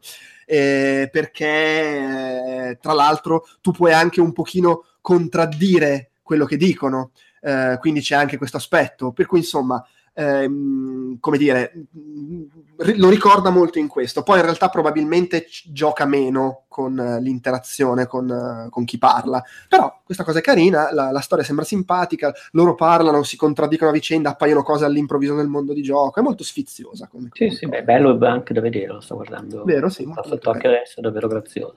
Poi Boss Guard Uh, è questo gioco di, diciamo, arena fight, si combatte in arene, un giocatore controlla un boss, il classico boss, uh, assurdo, enorme, e fino a 5 giocatori controllano i vichinghi che devono affrontarlo e abbatterlo. Quindi vince il boss se fa perdere tutte le vite ai vichinghi, vincono i vichinghi se riescono a togliere tutta l'energia dal boss.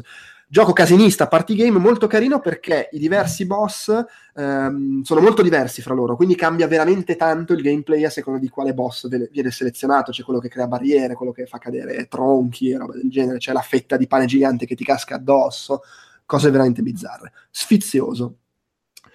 Pode, gioco che era tra l'altro in competizione nel Discovery Contest, e, um, è un puzzle game, uh, si controllano una specie di cubo e una pallina, che poi è credo una stella, uh, che vanno in giro, camminano, si può giocare in cooperativa, quindi uno, ognuno controlla un personaggio, o da soli passi, ti alterni da un personaggio all'altro, ed è appunto un puzzle game con diverse stanze che propongono enigmi, devo dire abbastanza ben congegnati, di base i due personaggi hanno abilità diverse, quindi devi far collaborare per gli enigmi, entrambi emettono una forma di energia, uh, la stellina fa crescere le piante e il cubo fa crescere delle formazioni di cristallo e ovviamente già questo ti permette magari di creare piattaforme per accedere a cose.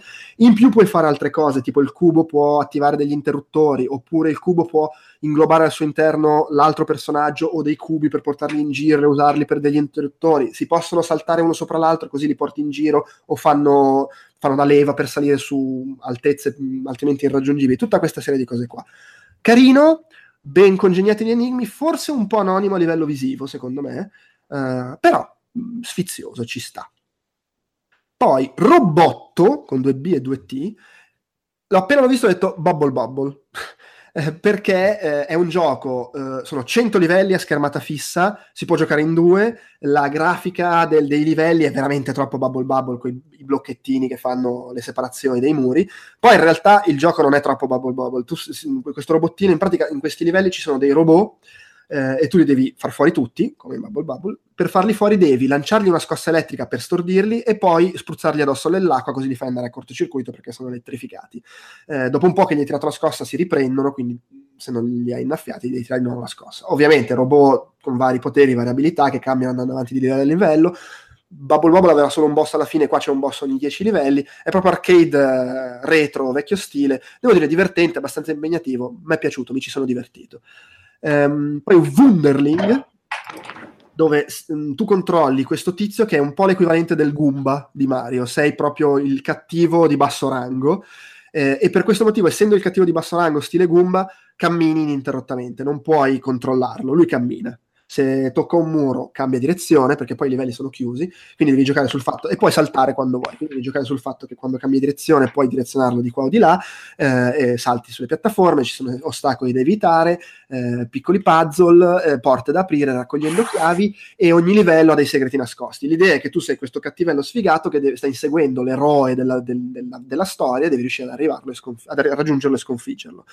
Eh, anche qui, secondo me, graficamente non ha grande personalità, però... Sì, lo sto guardando molto, mm, diciamo, molto mm, derivativo. Sì. sì. però devo dire funziona, è molto divertente come il design dei livelli, che ovviamente essendo un gioco in cui corri sempre, non puoi controllarlo, è fondamentale che il, live- il design dei livelli sia interessante. Devo dire molto sfizioso anche perché non è la solita cosa in cui vai da sinistra a destra e basta, mentre essendo livelli chiusi ti muovi, eh, cambiando direzione, devi capire come raggiungere quella piattaforma sfruttando il fatto che cambia direzione quando tocca il muro, quindi saltando al momento giusto.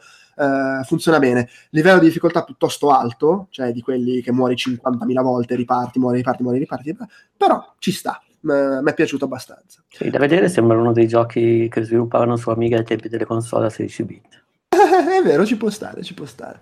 Poi Obscuria, che è uh, un, uh, un gioco in cui controlli classica grafica silhouette alla limbo, controlli questo coso nero con due occhioni che svolazza in giro per labirinti, quindi ti controlli il movimento libero, e un po' meccaniche da sparatutto, spari nemici, c'è un boss da far fuori, non lo so, pensavo graficamente fosse più figo dall'illustrazione, invece l'ho trovato un po' abbozzato, e anche come gioco sì, gradevole, ma non mi ha detto molto onestamente, quindi boh, magari poi migliora.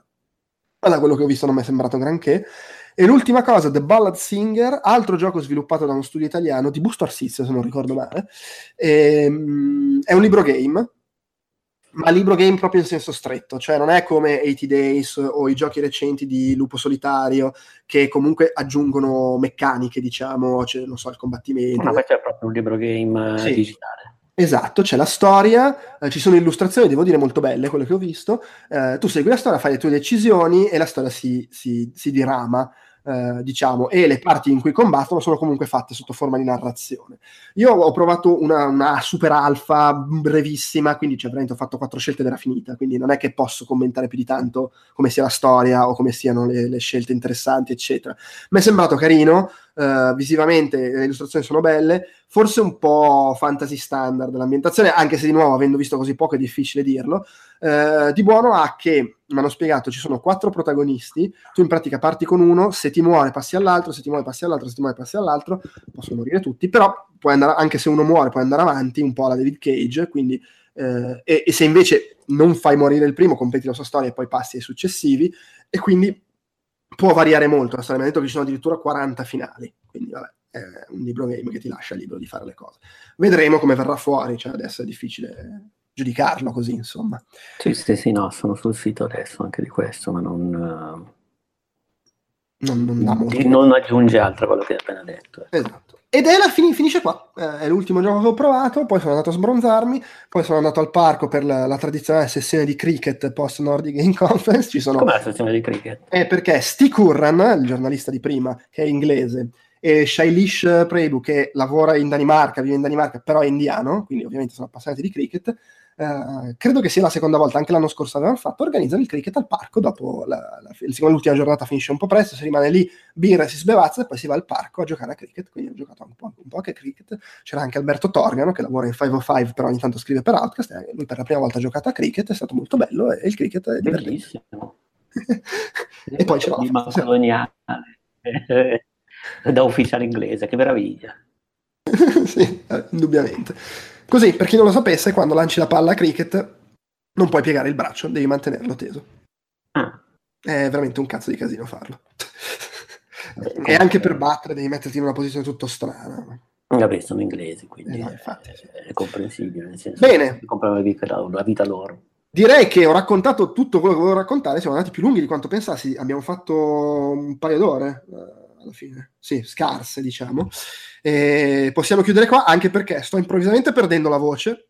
Mm. E poi devo andare a prendere mia figlia all'asilo fra poco. Quindi, Bene, eh, grazie a chi ci ha ascoltati. E alla prossima. Direi che il prossimo reportage sarà quello sulle tre.